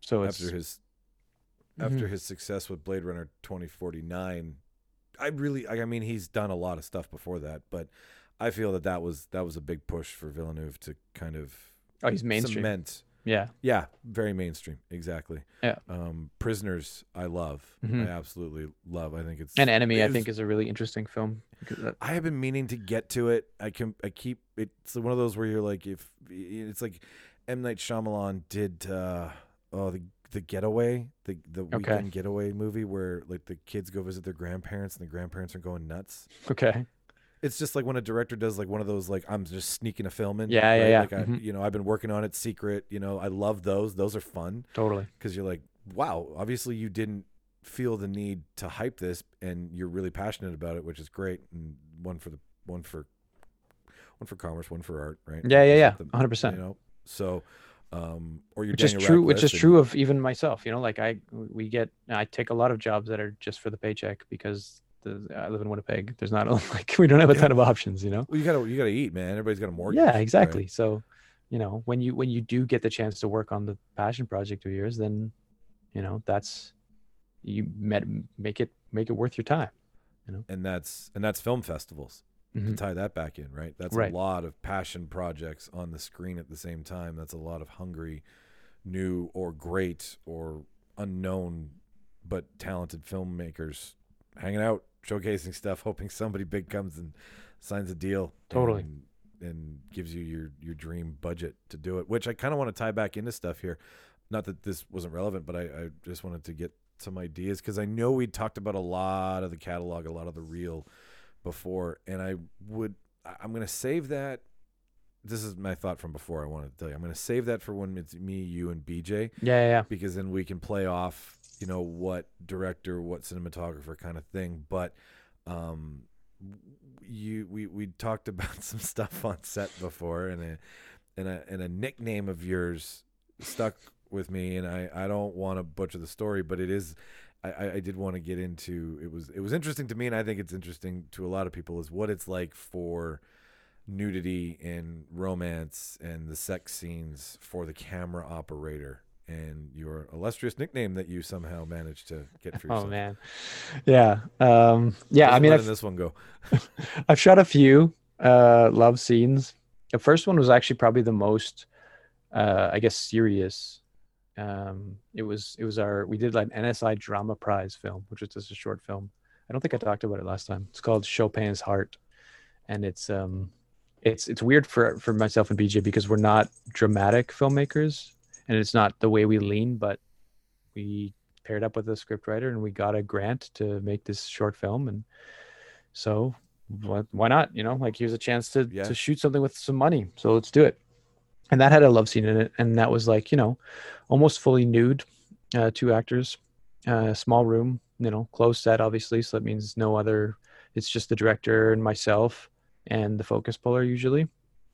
Um and uh yeah it was just you know you you just kind of create an atmosphere that's as relaxed and and as you know non-judgmental as possible. And you allow people to just be as comfortable as possible. And and you don't you just want to have fun with it right? Because like the i think the energy of the scene is i mean depending on the movie that one was much more serious. And then uh, conversely the return um our horror movie it's a much more playful scene in that one that one they're like you know messing around and then uh, this this shadow creeps upon the wall behind her and and she freaks out and and you know she's she uh, is consoled by him in bed kind of thing because she thought she thought, saw a ghost and he's laughing at her. So there's like in, in, that scene specifically in the return there was there's some comedy and, and and humor elements built into the scene. So it's it's more lighthearted and there you know for them to be like in a love scene you know it already lent itself to to being more of a, a joke whereas the other one is a dr- like a hard drama. There's no there's no jokes built into the dialogue. It's very serious. It's about a, a teacher uh like having an affair with his with his student you know and she's like a, a cellist. He's a music teacher. And so it's a, you know it's a very serious moment. And um and so in that sense it was just like trying to make sure that i'm not awkward on set you know? I don't want my energy to to affect Yeah. anyone else's energy you know? Like so like there's there's there's certainly some of that uh, aspect to it. It's like how do i just break the ice so to speak in this scenario you know? So you just i mean you have a relationship built- built up with people as you're working with them and stuff so it should you know it's not like that different but as long as you're not like a weirdo about it it's usually fine. But um uh in the in the return uh you know as one does you look for unique angles to film the scene uh, and to make it you know visually interesting. And so one of the one of the best places quote unquote for me to be was uh under and behind the the bed like behind the headboard kind of thing. So um, uh, I'm I'm literally like sprawled out with this camera on my shoulder behind the headboard as they're like rocking the bed and like you know doing a love scene. Um, and, and you know they I don't stop mean to laugh. they stop and like you know we're joking around and they like the one of, I think the the male actor who's like uh, laying in bed and the female actor's on like kind of on top of him above above me above the camera and it's all about her he didn't actually realize where i was um, because i you know we had just kind of set the scene and they walked in and they, you know they were doing because there's two cameras so there's another camera uh, filming it as well uh, and I think I think I mentioned I think I said something and he kind of looked back and like found me behind the bed. He's like, "Whoa, there's there's basement Brad." And I yeah, I was like the the creeper in the basement, just like. Uh, we also had a bunch of scenes in a basement in that movie, which I think lended you know to me being a weirdo hiding in the basement, like filming with my voyeur camera. But uh, yeah, so basement Brad is my nickname from from that scene. didn't didn't you start this whole story with trying to make the moment as comfortable as possible? it's like the one thing the girl like knew I was there. That's who I was mostly concerned with. Okay. she alright, could fair- see it's- she uh, could see me. She obviously knew the camera was there. But I think Yeah. I think I maybe he had been there. I don't remember exactly how it happened that he forgot that I was there. But I'm just like, oh, you know, obviously I'm very I'm very quiet in my camera operating abilities, and he uh, I went unnoticed. But uh, but Richard Richard's uh, you know he's he's a great guy and we, we get along really well. So it was always it was all just in good fun. But um, but yeah, it was it was a funny moment for sure. I yeah, because I mean, I can as we all can imagine, right? Like those we're watching it, which means someone had to have a camera because Mm, clearly yeah. the people who are in it are acting. They're not holding it. This isn't Pornhub, so like you know, it's it's it's a it's something I think everybody kind of thinks about at some point or another, where you're like, yeah, well, someone had to watch. Like you you be you you are forced into an intimate situation. Well, not forced, like you're all choosing to be there, but you're forced into having the most intimate situation between two people shared, and I mean, it's yeah, yeah I- there's a different energy for sure. I mean there's no way around Totally, I it would i mean it's like you you walk you know people are and usually there's different uh i guess you could say technology involved in like keeping people modest whether it's like uh, a weird skinny little thing that covers your nether regions or uh pasties for women you know often that's yeah, that's a thing. So um you know it's whatever makes people comfortable um and this wasn't like a hardcore nude scene or anything like she's got a blanket wrapped around her chest so it's like it's not like the most awkward thing in the world but yeah, there, and that's the care and consideration that takes place because the- it, if it's not, then it's the wrong. You're making the wrong. well yeah i mean exactly if they're not comfortable then then i'm not comfortable either you know so it's it's a it's a mutual thing and and it was fine. Yeah I- think we all the, the the the one downside really for for me probably more than them was that that stupid house was like 40 degrees celsius and and- fuck. and like so humid because we had wrapped the entire house in black fabric and then it rained. Oh and and it evaporated all the water off of the black fabric into the house. This is like mid july uh so it's like 30 something degrees outside and so in this stupid house that has no air conditioning we're just i have this hot you know boiling hot camera s- like crammed next to my head uh you know so being fully closed was was actually like a downside you'd cre- you'd created a sauna. You- Yeah, you oh, hundred a- percent. It was I yes, I absolutely lost a ton of weight because of that. Um, you just you just gotta give me one sec. I just gotta stand up because uh, I've set a daily alarm to to be to get into a habit on something, and that uh, that alarm is going off right now, and it's the Avengers theme song. So I, I you know yes, well, copyright. exactly. Just give me. A. I'm totally covered in wire. no. Oh, yeah, still going.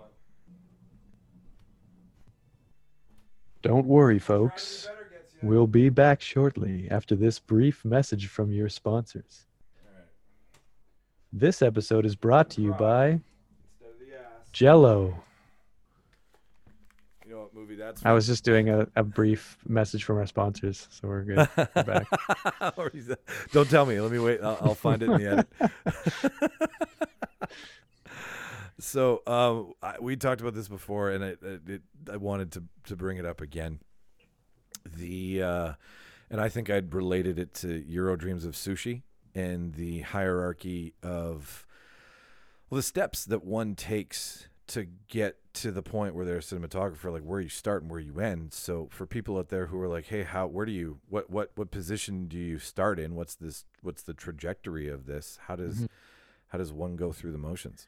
Yeah, so there's two kind of uh, paths or ways of thinking about it in the industry. I think um, specifically in Winnipeg. I mean, there's I'm sure there's many different routes you can take, um, but oftentimes, uh, I guess I'll talk about the route that I took is is more so just like the get out and do stuff route, which is you know tell people that you're interested in in filming and um, and just go and film as much as you can. You know whether you know at the beginning you probably won't get necessarily paid that well to do so. Um, uh, but that's that's the idea right is you just get out there and film. And and then i think when people start to see you around more and they t- start to take you a little bit more seriously then you get asked to do different jobs. And um, so the the way that the camera department is kind of broken up is uh, you know there's usually the camera trainee is is the way you would start on a on a big set. And then there's the second camera assistant uh, the first camera assistant the camera operator and then the director of photography or a cinematographer. Um, sorry and so one more time What's that? Just kidding. Sorry, one more time, but I'm just kidding. Yeah, exactly. Yeah, so I mean, I started as a trainee myself uh, on a union show, um, and it was it was called Mother's Day. It was shot on 35 millimeter film. It's by the same director as Saw two and three. Oh. Um, uh, I, I didn't do a ton of days on it, but I was kind of filling in and and uh, helped out in, in, as a camera trainee, um, and it was it was a great experience. I mean, I learned a lot of stuff. I got to kind of get a window into the union world. Um, and that that world is very different than the non-union world. So it's it just depends on which path you kind of gravitate towards. But I think everyone should try to work uh, on set on the big sets on the union stuff, and and to do so, uh, you need to go through. I think Film Training Manitoba is the best way to go. They have like a like a training program that you have to take a couple classes. You know, like basic like WHMIS stuff and like set etiquette that just makes sure that you you're aware of like you know what not Your to do on a film set, basically. you know, don't don't go up to Samuel Jackson and be like, "Hey, Sam, yo, what's going on, man?" You know, like that's maybe don't do that. it's yeah, no, don't, don't, yeah. don't. I mean, yeah. you want to. It's okay I mean, to want to. Yeah, you can think about doing it, but maybe, yeah. maybe just don't do it unless unless like he comes up to you. I mean, like I was in line at lunch on set and uh, on a movie that uh, called Teen Lust that was shot here. It's it stars Cary Elwes of all people. Oh, aka oh, Saw One. Sorry, Saw One. Saw one, yes, Saw one, or really go back, famously, yeah, the Princess Bride. Princess Bride. Yeah. Um, and he he came up to me in the lunch line. And he's like, "Hey, I'm Cary." Yep. And so you know, like if that happens, by all means. I mean, I got ended up getting a signed copy of the Princess Bride. He signed it as you wish, which is like, it was like a dream come true. It was like this is amazing, right? This that he was such a great guy. So like, you know, those. I mean, that's another perk, I guess, of going the union route is that you'll interact with people like that. Like I've, you know, I've met quite a number of stars, I guess you could say. Had an opportunity to work with people, but um, yeah. So to to kind of get back to the path of the the camera department, so you'd start as a trainee, and then eventually you would get into the union. So you're not, you know, you you do your days, and you can get in as a second assistant. Um, and a trainee just helps, obviously, everything else. You know, they can slate, they can, you know, grab lenses, clean lenses, you know, help load the trucks, unload the trucks, and organize everything. They'll, you'll kind of get the ropes of how things are, are operating. And I, again, I'm I'm not necessarily the best person to be telling you this because I didn't go through this this path uh, very much. But um, then you go into being a second camera assistant, and that's much more uh, you know logistics. You're you're in charge of all of the camera reports, all of the timesheets, you know, for the whole department. and you, you kind of run the department in a lot of ways uh, from the background. There's a lot of paperwork involved and long hours. Like you're usually the last person to leave the department, and camera ends up, you know, being there till the bitter end, uh, just because they're, you know, got to pack everything up. Um, so it's it's it's not it's a thankless job for sure. It's a it's a it's a very challenging job that's very organizational in in nature, uh, and very challenging. I think um, I wasn't cut out for for being a second camera assistant. I'm not gonna lie. I I kind of avoided that that route. Um, uh, but from that point, you then work your way up to becoming a first camera assistant, which is probably one of the most stressful jobs on set. Uh, so in other words for them is focus puller. So what you're doing is you're making sure that the camera, the image that everyone is looking at, and that and with a you know like literally 40 50 people are staring at multiple monitors uh, and making sure that the people that are in focus uh, are you know that are supposed to be in focus stay in focus and that that means knowing distances you know measuring things setting marks um, you know you're also in ca- you're in charge of the camera as well. I mean this isn't you're not just pulling focus. You have many other duties like you know rigging the actual camera itself building the camera designing how it, all the pieces are going to fit together in a nice clean and uh, useful manner and ordering the equipment. Usually, the first assistant is the one who, who actually gets in, in uh, contact with the rental house, goes and preps the, the camera package, makes sure all of the parts are working, does the tests, make sure the lenses focus the right way, you know, that they're actually uh, collimated, set up to, to focus correctly. All of these, like little intricate, you know, technical details are handled by the first camera assistant. Um, and even in non-union stuff, uh, that's that's where I've done a lot of first uh, camera assisting. Um, I've pulled focus for a lot of commercials, and it's the same thing right? I'm in charge of the camera package. I go to the rental house i set it up i you know prep it often a day before. And then we pick it up the day of and, and if anything's missing or if anything's not working it's my fault like 100% you know like and then on the day if anything's out of focus like that's that's why when you i mean this isn't from personal experience but what, from what i've heard is if you get interviewed on a big movie as a focus puller they often ask you how many times have you been fired because if your answer is none, you don't have a lot of experience. And if your answer is 10, you're probably not a very good focus puller. So if your answer is like like twice, yeah, you're hired, right? Like it's it's such a it's such a crazy job, right? Like that's they literally review the footage right after you know they like it gets handed off to the the digital image technician who's another kind of a camera related department. You often they're in the camera department. They're the ones backing up all the data and they're reviewing everything and often coloring the footage now on set. Um, and they're they're looking and if and if they see an image that's not in focus they'll they'll probably tell you first but they're probably also going to tell someone else. And if that happens too often you know sorry. Bye bye you're going home. So I mean, that's um, to me that's the most stressful job. I've done it a bunch. Uh, I'm I'm okay at it. I'm certainly not at the level of certain. You know, there's the you can tell who the professionals are because they don't even look at a monitor. You know, they yeah. they they measure out the distances. They have they know where the actors are going to be. They know where the camera is going to be, and they can judge by eye how far away that person is to within an inch. Literally. I want I, this came up last time. I want this to be a game show.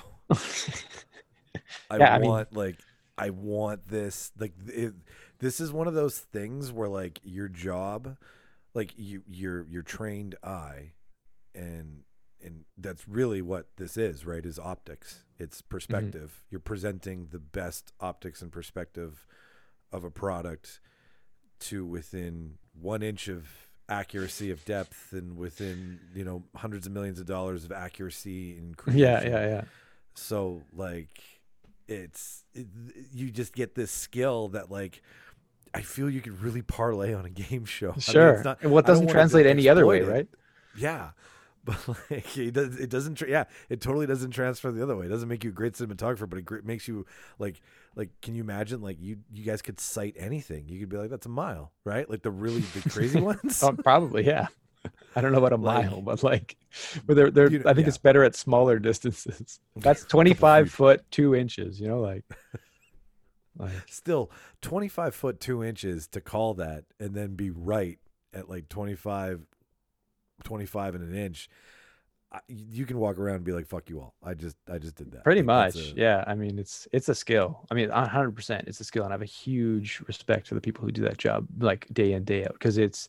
I mean, now, uh, granted, nowadays there's like newer technology that can help you a lot. Like there's there's multiple things, and it, it just keeps getting better and better. I mean, there's literally something um, called Light Ranger. Uh, that you'll see on most big movie sets now. That it's a big old box that goes on top of the camera. It used to be two little cones that you would see uh, called a cinetape, and it would send a sonar signal, and that would that would give you the distance of of uh, you know whatever the whatever's in front of that. But it, it you know if the person's off center or if they're you know there's someone walking by and stuff, it can get weird readings. This new one uh, is like a I think believe it's lasers like lidar type style, and it basically just sends out a pattern of lasers and it can tell you distances you know uh, across the entire screen. So you have a monitor now that has these like squares on it that will tell you which part of it is in focus and, and give you you can actually change which square you're kind of focused on and it'll tell you the distance of that object. Like it's it's much more useful. Um, there's also something called a focus bug which you can actually plant on an actor themselves and then uh, calculate the offset distance from that piece of equipment to their eye. And then it will tell you the distance that that is away from your camera at all times. So there nowadays these are these are very recent developments in the past year i'd say even.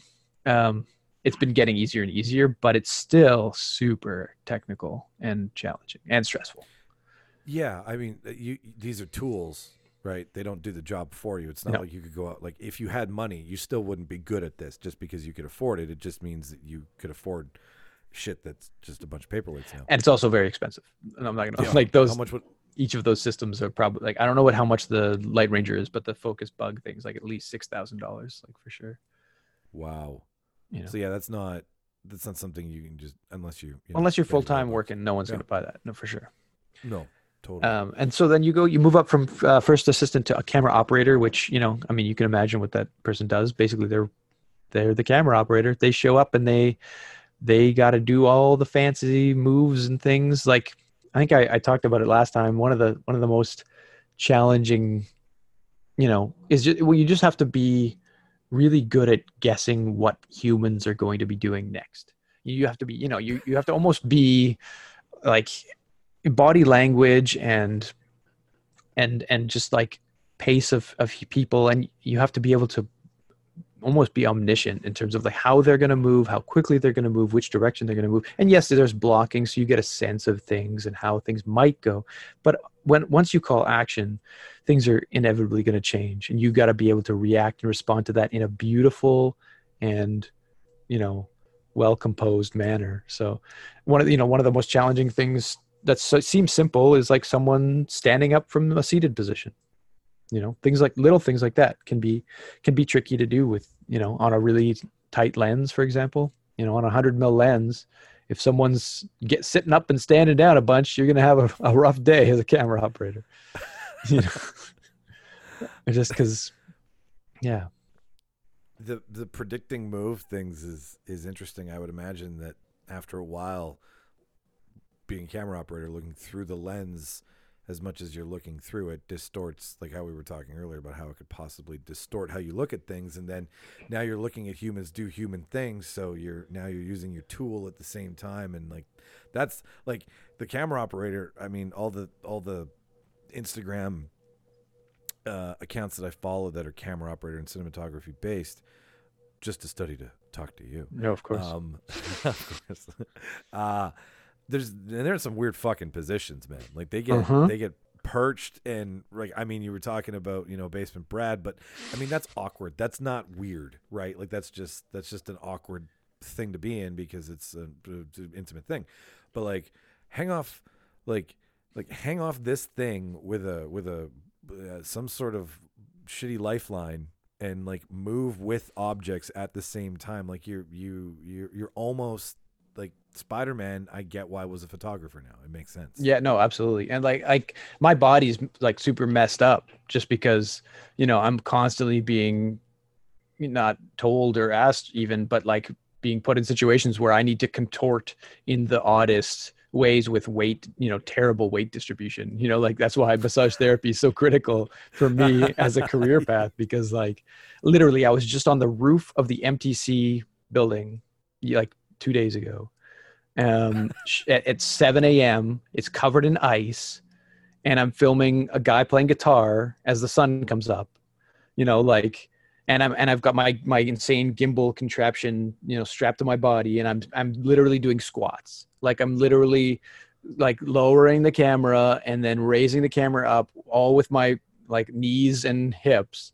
Oh. And it's at 7 a.m. on the ice, you know, icy roof of the MTC building. So it's like those are the types of situations you can you can find yourself in, and and I mean, physically it's very demanding, and I I constantly wish I was in better shape. uh, yeah, I mean, you're you're as you said, you're contorting. You're like a you're like a gold medal steroid induced Russian gymnast by the sound of it. Like, yeah, at times, yeah. Yeah, like, or like I mean, one of my favorite stories, and filmed. I think uh, you should you should post it in the in the show notes. It's that good because my a good friend of mine, his name's Serge Desrosiers, and he's an old school camera up uh, from Montreal. He has this insane moment where he's strapped, literally tethered in to a harness with a rope, and he's got a big old film camera on his shoulder, and he's shooting a scene where a car is supposed to be hitting the person. It's like a POV shot. So the car, this car drives right up to him, and like gets just like slams on the brakes right in front of his camera, and then this crane pulls him like 30 40 feet up in the air with nothing with nothing except this like vest and a rope and he's hold he's hand holding the camera I want I, I want that. I want that image. I it's, want it's like, like, it's worth watching uh, a few times. So that's crazy. So that's the kind of situation that a camera operator can be put in. like you're bonded, I'm hoping. Like they I, that's yeah, at that point.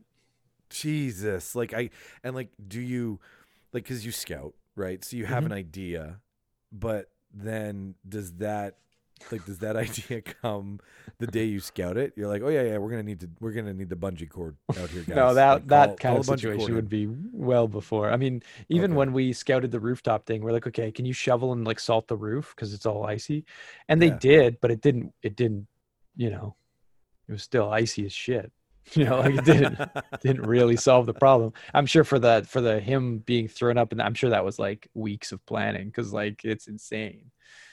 Like I can't imagine rigging that and like making sure it's safe ish.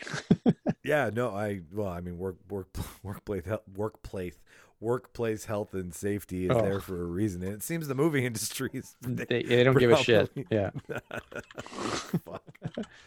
um so there's some there's some stuff I'm gonna leave out because I've realized as we've talked again, like the the when when you guys are done doing the return and we can all sit down and have a conversation about it, which I'm looking very forward to. The only reason we haven't done it is because you're touring with it. So let the let the people see it as much as they fucking possibly can before you tank it on my show. Um, that being said, though, uh, what who inspires you? Like what cinematographers out there? Um, I mean, and obviously, I mean, everybody knows Mr. Deakins, right? That's obviously sure. that's yeah. a that's yeah. a given. But like, eh, you know, who are some of the ones that people don't know about or should know about, or that you inspire you from what movies you've seen and we've seen, maybe? Yeah, um, it's a good question. There's, I mean, there's so many amazing cinematographers. I've, I've been kind of like trying. Oh, just for everybody who should know, D- Mr. Deakins is Roger. Deakins. Roger Deakins. I, I yes, the I mean the the man himself. Yeah, I mean he has. I mean not to to flaunt another podcast, but he has an excellent podcast. Yeah, no, I've listened to a couple episodes. Yeah, it's he's very and he's very he's he's like Morgan Freeman. He's a, it's yeah. nice to listen to him. Talk. He's basically like you know he's kind of like our Jesus. the holy, the chosen one. Okay, he's been. Little, you know, that's what it feels like at times. I mean, yeah, yeah. Uh, uh Chivo, obviously, like the guy who shoots, you know, like the Revenant and uh, you know, uh, what is it like Gravity? yeah, Gravity. Yeah, like, I mean, he's insane. Uh, just absolutely ridiculous. Um, yeah, I mean, I don't know who who's a good cinematographer to like call out.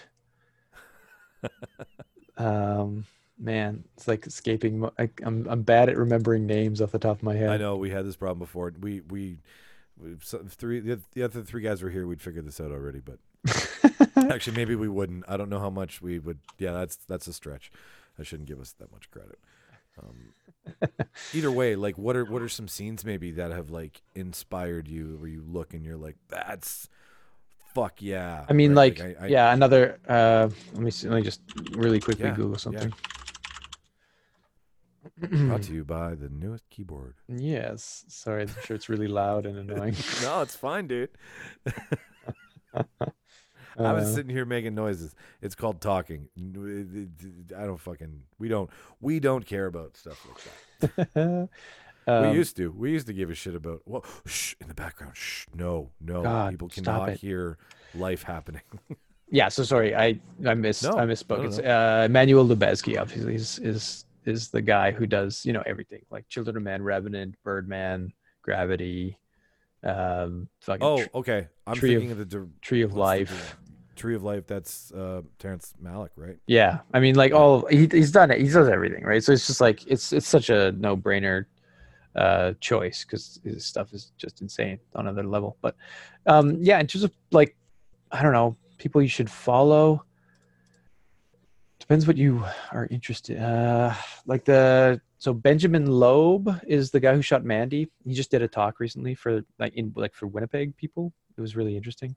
Um, I thought his stuff was really cool. Uh, he's he's technically from Norway, but but went to school in Canada, Okay. uh, which is kind of cool. Um, he's he's got a, a unique style for sure. Um, Pavel po- Porogowski, I'm I'm sure I'm butchering that name. He shot um, Hereditary and uh, oh. Midsommar, and he recently shot a movie in Winnipeg called Nobody. Um, oh. yeah, with uh, what's his face from uh, Better Call Saul, Bob um, Odenkirk. Oh, Bob Odenkirk and Christopher Lloyd. hmm So yeah, I mean that he's he's got a really interesting uh, eye. I think like obviously Hereditary is a beautiful movie, uh, as is Midsommar in in different ways. I think which is really cool because they have such different looks to them.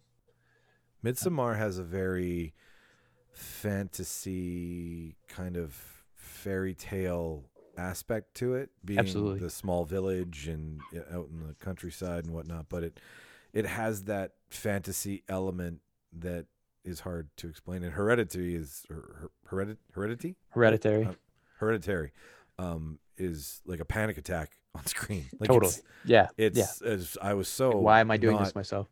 yeah, no. Why am I why am I raising my blood pressure? This makes zero sense. Zero sum game here. Um, and, and then I had the option. Uh, I had the opportunity to work with um, Tom Stern, who okay, um, yes, yes. uh, is un- unbelievable. He uh, he shot. I mean, he was the gaffer on the Goonies, um, of all things. He shot like most of Clint Eastwood's movies from I think from uh, what is the name of that one? Uh, Letters No. from Iwo Jima. He did. Uh, oh, Flags of Our Fathers, Yeah, and the one just before that, which Gran Torino. Gran Torino. There you go.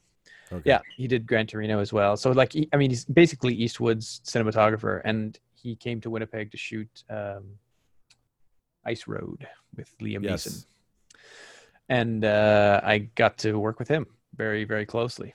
I got to shoot f- several music videos with him. So I mean, yeah, I mean, I like people. It's just crazy how small of a world it can be in, in film. Like it's such like a family oriented thing. So i i don't know you you kind of pull from any imagery that you i love to there's a there's a great website uh, called film grab. Um film grab film dash grab.com um and it's you can you can search by artists you can search by uh movie title um, you can search you know all- by all different types of like genres and things and, and it basically just pulls up stills from films and, and so you can you can look for you can search by color you know you can search by Really? yeah you can search by anamorphic you can search by time of day you can search by all types of different things and so Wow. if you Wow, are wow, interested wow. in visuals it's such a great tool um, because it's just like if you find an image that you identify with i think uh, and that you should you should attempt to recreate it. You know, like that's I mean it's it's like anything else, right?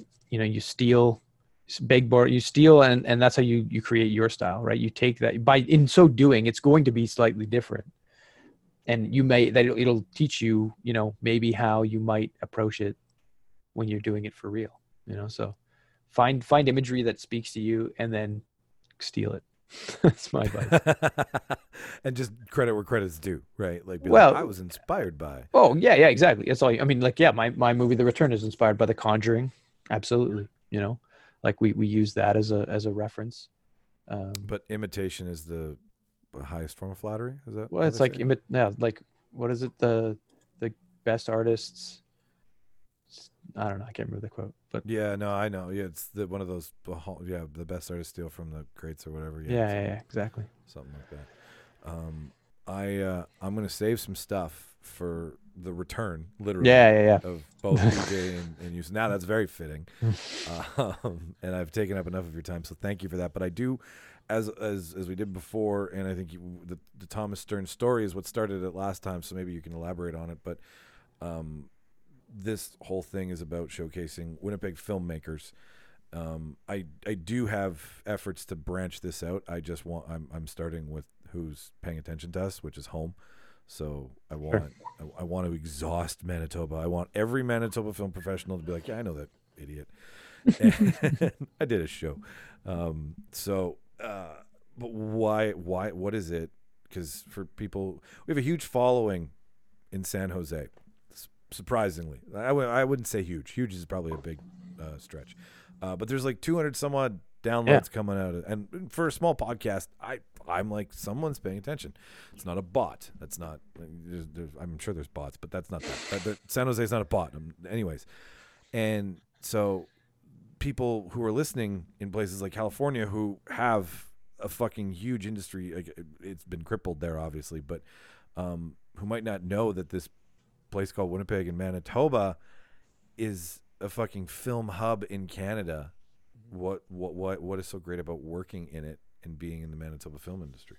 Well, I mean, obviously the the draw here for large films and large productions is is the tax credit. I mean, you know, let's not let's not lie and say that it's it's only the talent and skills and the location. I mean, it's we have a lot to offer in, in terms of those things, but the tax credit is such a huge uh, boon for this this uh, community. I mean, we you get sixty five percent of your labor costs back in in tax credit if you shoot a movie here. And as an american that's like because you know we're talking canadian dollars so your money's just going to be Yeah, it's going to go so much farther right? Like so it's it's i understand that like that's that's what really drives the industry.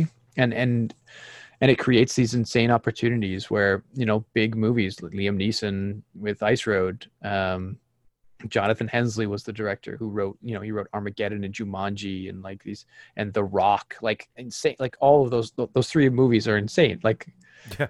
like maybe not Armag- I mean Armageddon, whatever, but like Jumanji and The Rock, like those are that's some goddamn solid filmmaking right there. Yeah, you know? no, Jumanji specifically. Like, his, I mean, The Rock is. I know, love The Rock. I think it's a fucking amazing movie.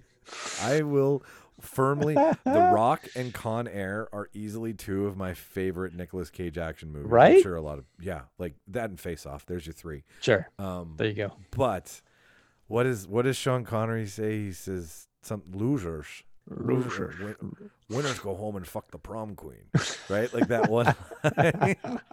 and that's the guy who wrote that line. Like he was here in Winnipeg. like, like that's that's the kind of people that come here because we have you know this industry that we've we've fostered i mean it also you know when i was getting into the industry it was just kind of there was a bit of a lull like there was i think we did shall we dance Yeah, there was Um, that. It, it was starting. It yeah there was like a brad pitt movie uh so- Yeah, something the, in the uh, falls uh, fucking the Jesse James shot by. well Robert that that was yeah that's a big one that i was talking about there's a shitty brad pitt movie before that but really. Tales from the Fall or like little something from the Falls. I don't know. Anyway, yeah, it's not. I don't think it.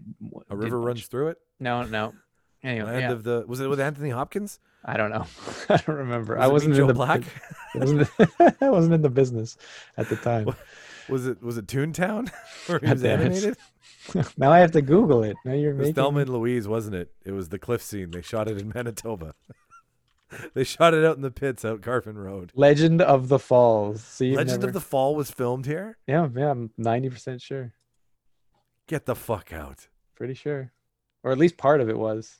That's Anthony Hopkins, though, is it not? Uh, I swear it's Anthony Hopkins. you were correct, sir. It is Anthony. Hopkins. Thank you. Hopkins. Yeah. That's a point.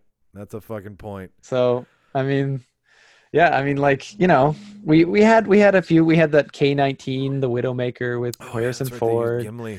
So like, there's movies that were coming here and stuff, but and and it's just been getting more frequent, more frequent, bigger and bigger, and and and we've you know we used to only have really like one or two crews. Now we, we for sure I'd say can easily crew like three full movies at least.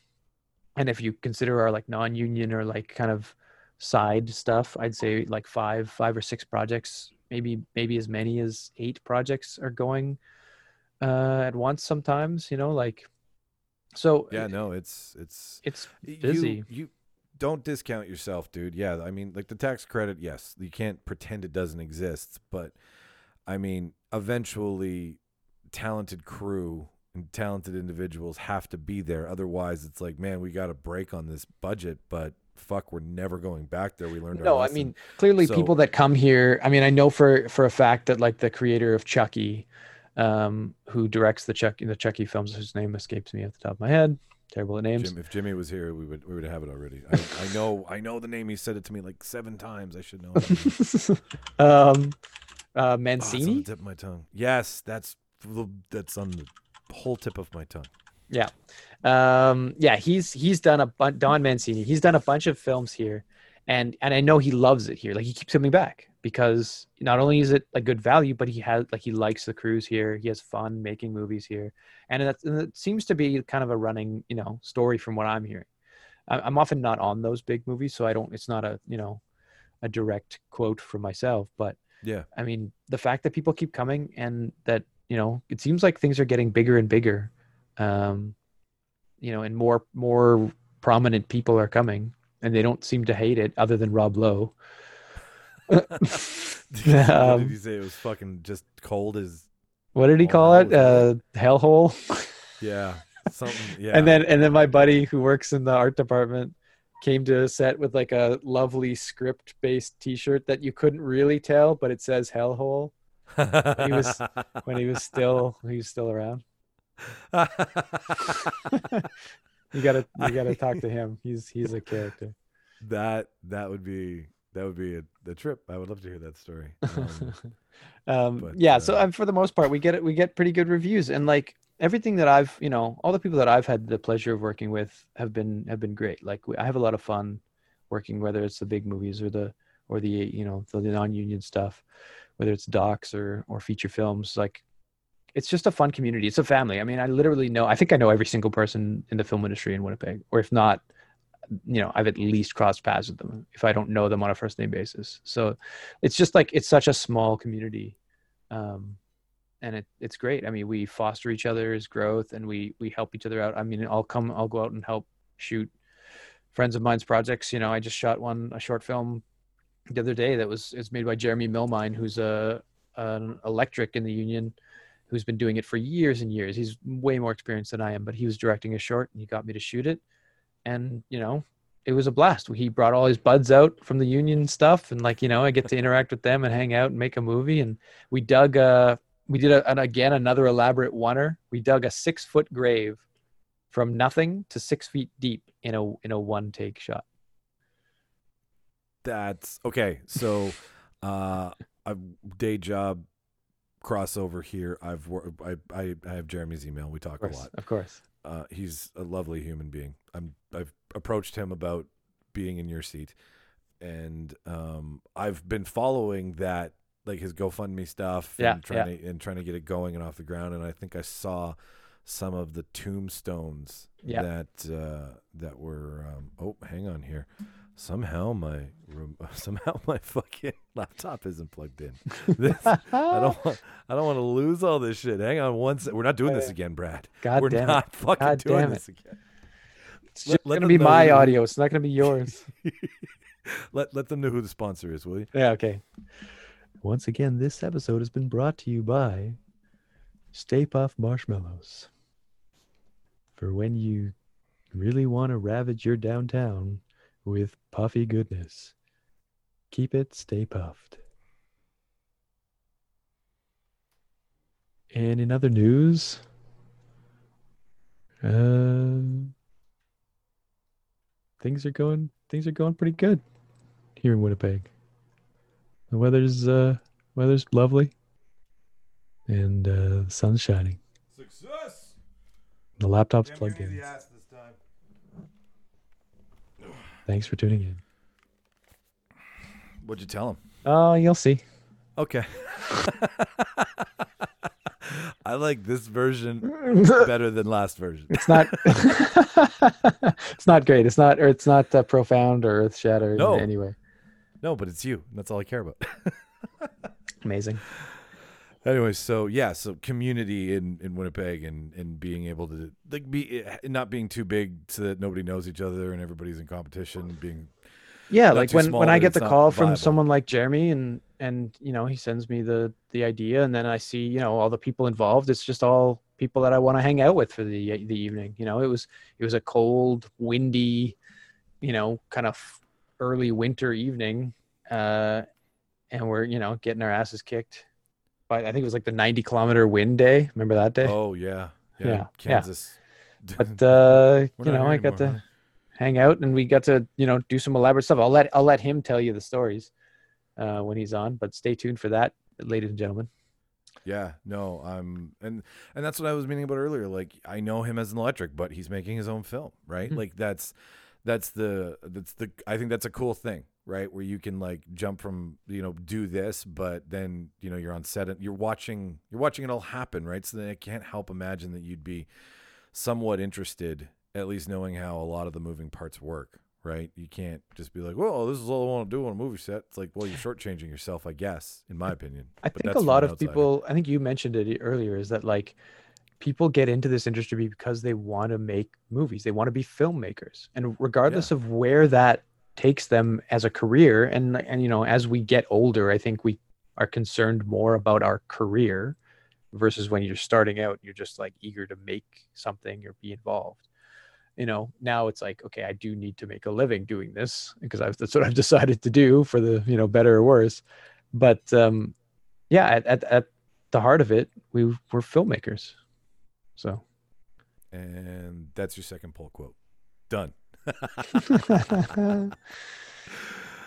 oh, dude. Thank you for doing this again. I really appreciate it. I appreciate recycling the same thing. I wanted to save some stuff. Some other stuff's come up. So, yeah, yeah. like, I, like I've been reiterating this whole episode, I'm really excited to put the two of you in the same room and uh, have a really good chat about Strata and how you guys kind of came to be. Yeah, we've got lots of stories. I haven't even Yeah. I haven't touched upon anything that me and Beej have really done together because we traveled all of Canada together, you know, making stuff. So You yeah, I'm I'm I'm saving that gold for for a TBD 2021. copy that In In person, I uh, hope. what, what was that? in person. I hope. Oh, and yeah, no, I I hope so too. I mean, I'm I'm learning stuff, right? Like this is I'm sure you're learning stuff how to do this, how to do your thing in a different way and I've I've figured out a couple tricks along the way here hopefully make us sound better, look better, talk better, whatever, but uh I mean, it, you can't say like you you can't uh how do I want to say this? Um if a species isn't challenged, then it gets you know, it gets lazy. So No, yeah, no, absolutely. so I'm not saying COVID's a great thing, but it's challenged people in a lot of different ways, and you don't grow unless you're challenged. Mm-hmm. Yeah, Shitty way hundred to percent. have to. And and you should you should strive to challenge yourself all the time. I mean, that's that's it. As, especially in this kind of career path. I mean, you just you're gonna fall behind so quickly if you don't constantly look to improve and and adapt. Which the first question I'm going to ask you next time is: we're going to talk about digital versus film. We're going to talk about um, my question I asked: Why do American films look American and Canadian films look. Ah, yes, the one that we didn't go over this time. God damn. Which, having since talked to you, I'll save that. We'll save that for next time. But having since talked to you, I'd seen a Canadian movie. Oh, I'd seen a movie, and I was like, "Man, that's a good movie." And I was like, "That was made in Canada." And then you you popped in my head because you were like, "It's about budget." If you've got a lot of money, you can do a lot of things. It really is just about having time and endless amounts of money to get it really, really, really good. Like there's there's a relationship there between hundred budget. percent. Yeah, yeah. Well, for sure, and and also yeah, because because money equals time as well, right? Like, yeah. and if you have the time to make a movie, like you know, if you look at Sean Garrity's film that we shot, you know, it, we shot that over twenty days, but over like three months. You know, like because he's on the shoestring of shoestring budgets, and so we're just piecemealing a movie together which looks amazing. Um, which is out now, right? Mhm. Yeah, and that's you. That's that's you Yeah. filming a lovely romantic comedy. It was it was fun. I had a blast on that film. It's very different than anything else I've worked on, but it was so much fun to make. That was that's a movie that I wanted. I I heard Sean's name. I was like, let's do this. Let's talk to people. Um, and went and saw it. Hadn't seen, and I went and saw that first. Then I watched him backwards instead of watching him Yeah, from oldest to newest. So I was like, wow, this is really good. And then I was like, I I walked in everything else and was like, wow, this is really fun and awkward and weird and kooky. And uh but yeah, I propose we never see each other again after tonight. Now streaming on video on demand. There you go. on- Check it out. Amazon Mhm. Prime too, right? I think it's yeah, it's on a bunch of stuff. Yeah, I'm not sure all the platforms, but yeah. it's out there. You'll you can find it. Can you give me that shot that people can see? Your your The your pattern shot? long- the pattern, yeah. Yeah, I'll fi- I'll find a way. Find a way. We'll Mhm. find a way. Might not be tomorrow, but we'll, we'll life will find a way. Dr. Ian Malcolm. That's perfect. Life will uh find a way. find a way. Dude, uh, like I said, thank you again for coming on the show. Yeah, man. and being a Pleasure. Next time we will move forward like 1917. We won't go forwards and Mm. backwards and forwards again. yeah, that sounds great. And uh, Anytime, yeah. anytime at all. Oh well, one, now now that we've done this, we can we can plan for a really ridiculous, stupid rendition of one of our debates, and get you and BJ on. I would love to. me. I'd love to just Yeah. go go ham on something. Oh well, well we're we're actually writing right now. We're finishing the year on in honor of Manitoba. Make your own hallmark. Oh, for yeah.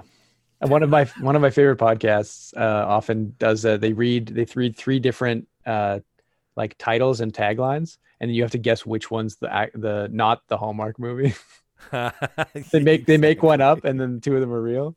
Oh man, That's awesome. So That's funny. really send me that. Um, as for the show, as for my responsibilities, ladies and gentlemen, thank you for listening to another Reel Debaters production. Uh, if you want to follow the show and you're a first timer, thereeldebaters.ca. That's where you can find all things us, cast bios, how to listen to the show, merch stand, and uh, a pending blog that we're still working on. So many ideas, just not enough hours in the fucking day. Uh, if you want to follow us on social media, it is at Reel Debaters. All the spelling of how we spell our how we etch our name in history is R E E L debaters because that's cheeky, as I've said in the past. Um, that's it. That's the show. I've been Michael Petrow. My guest has been Brad Crawford. And we are out of here.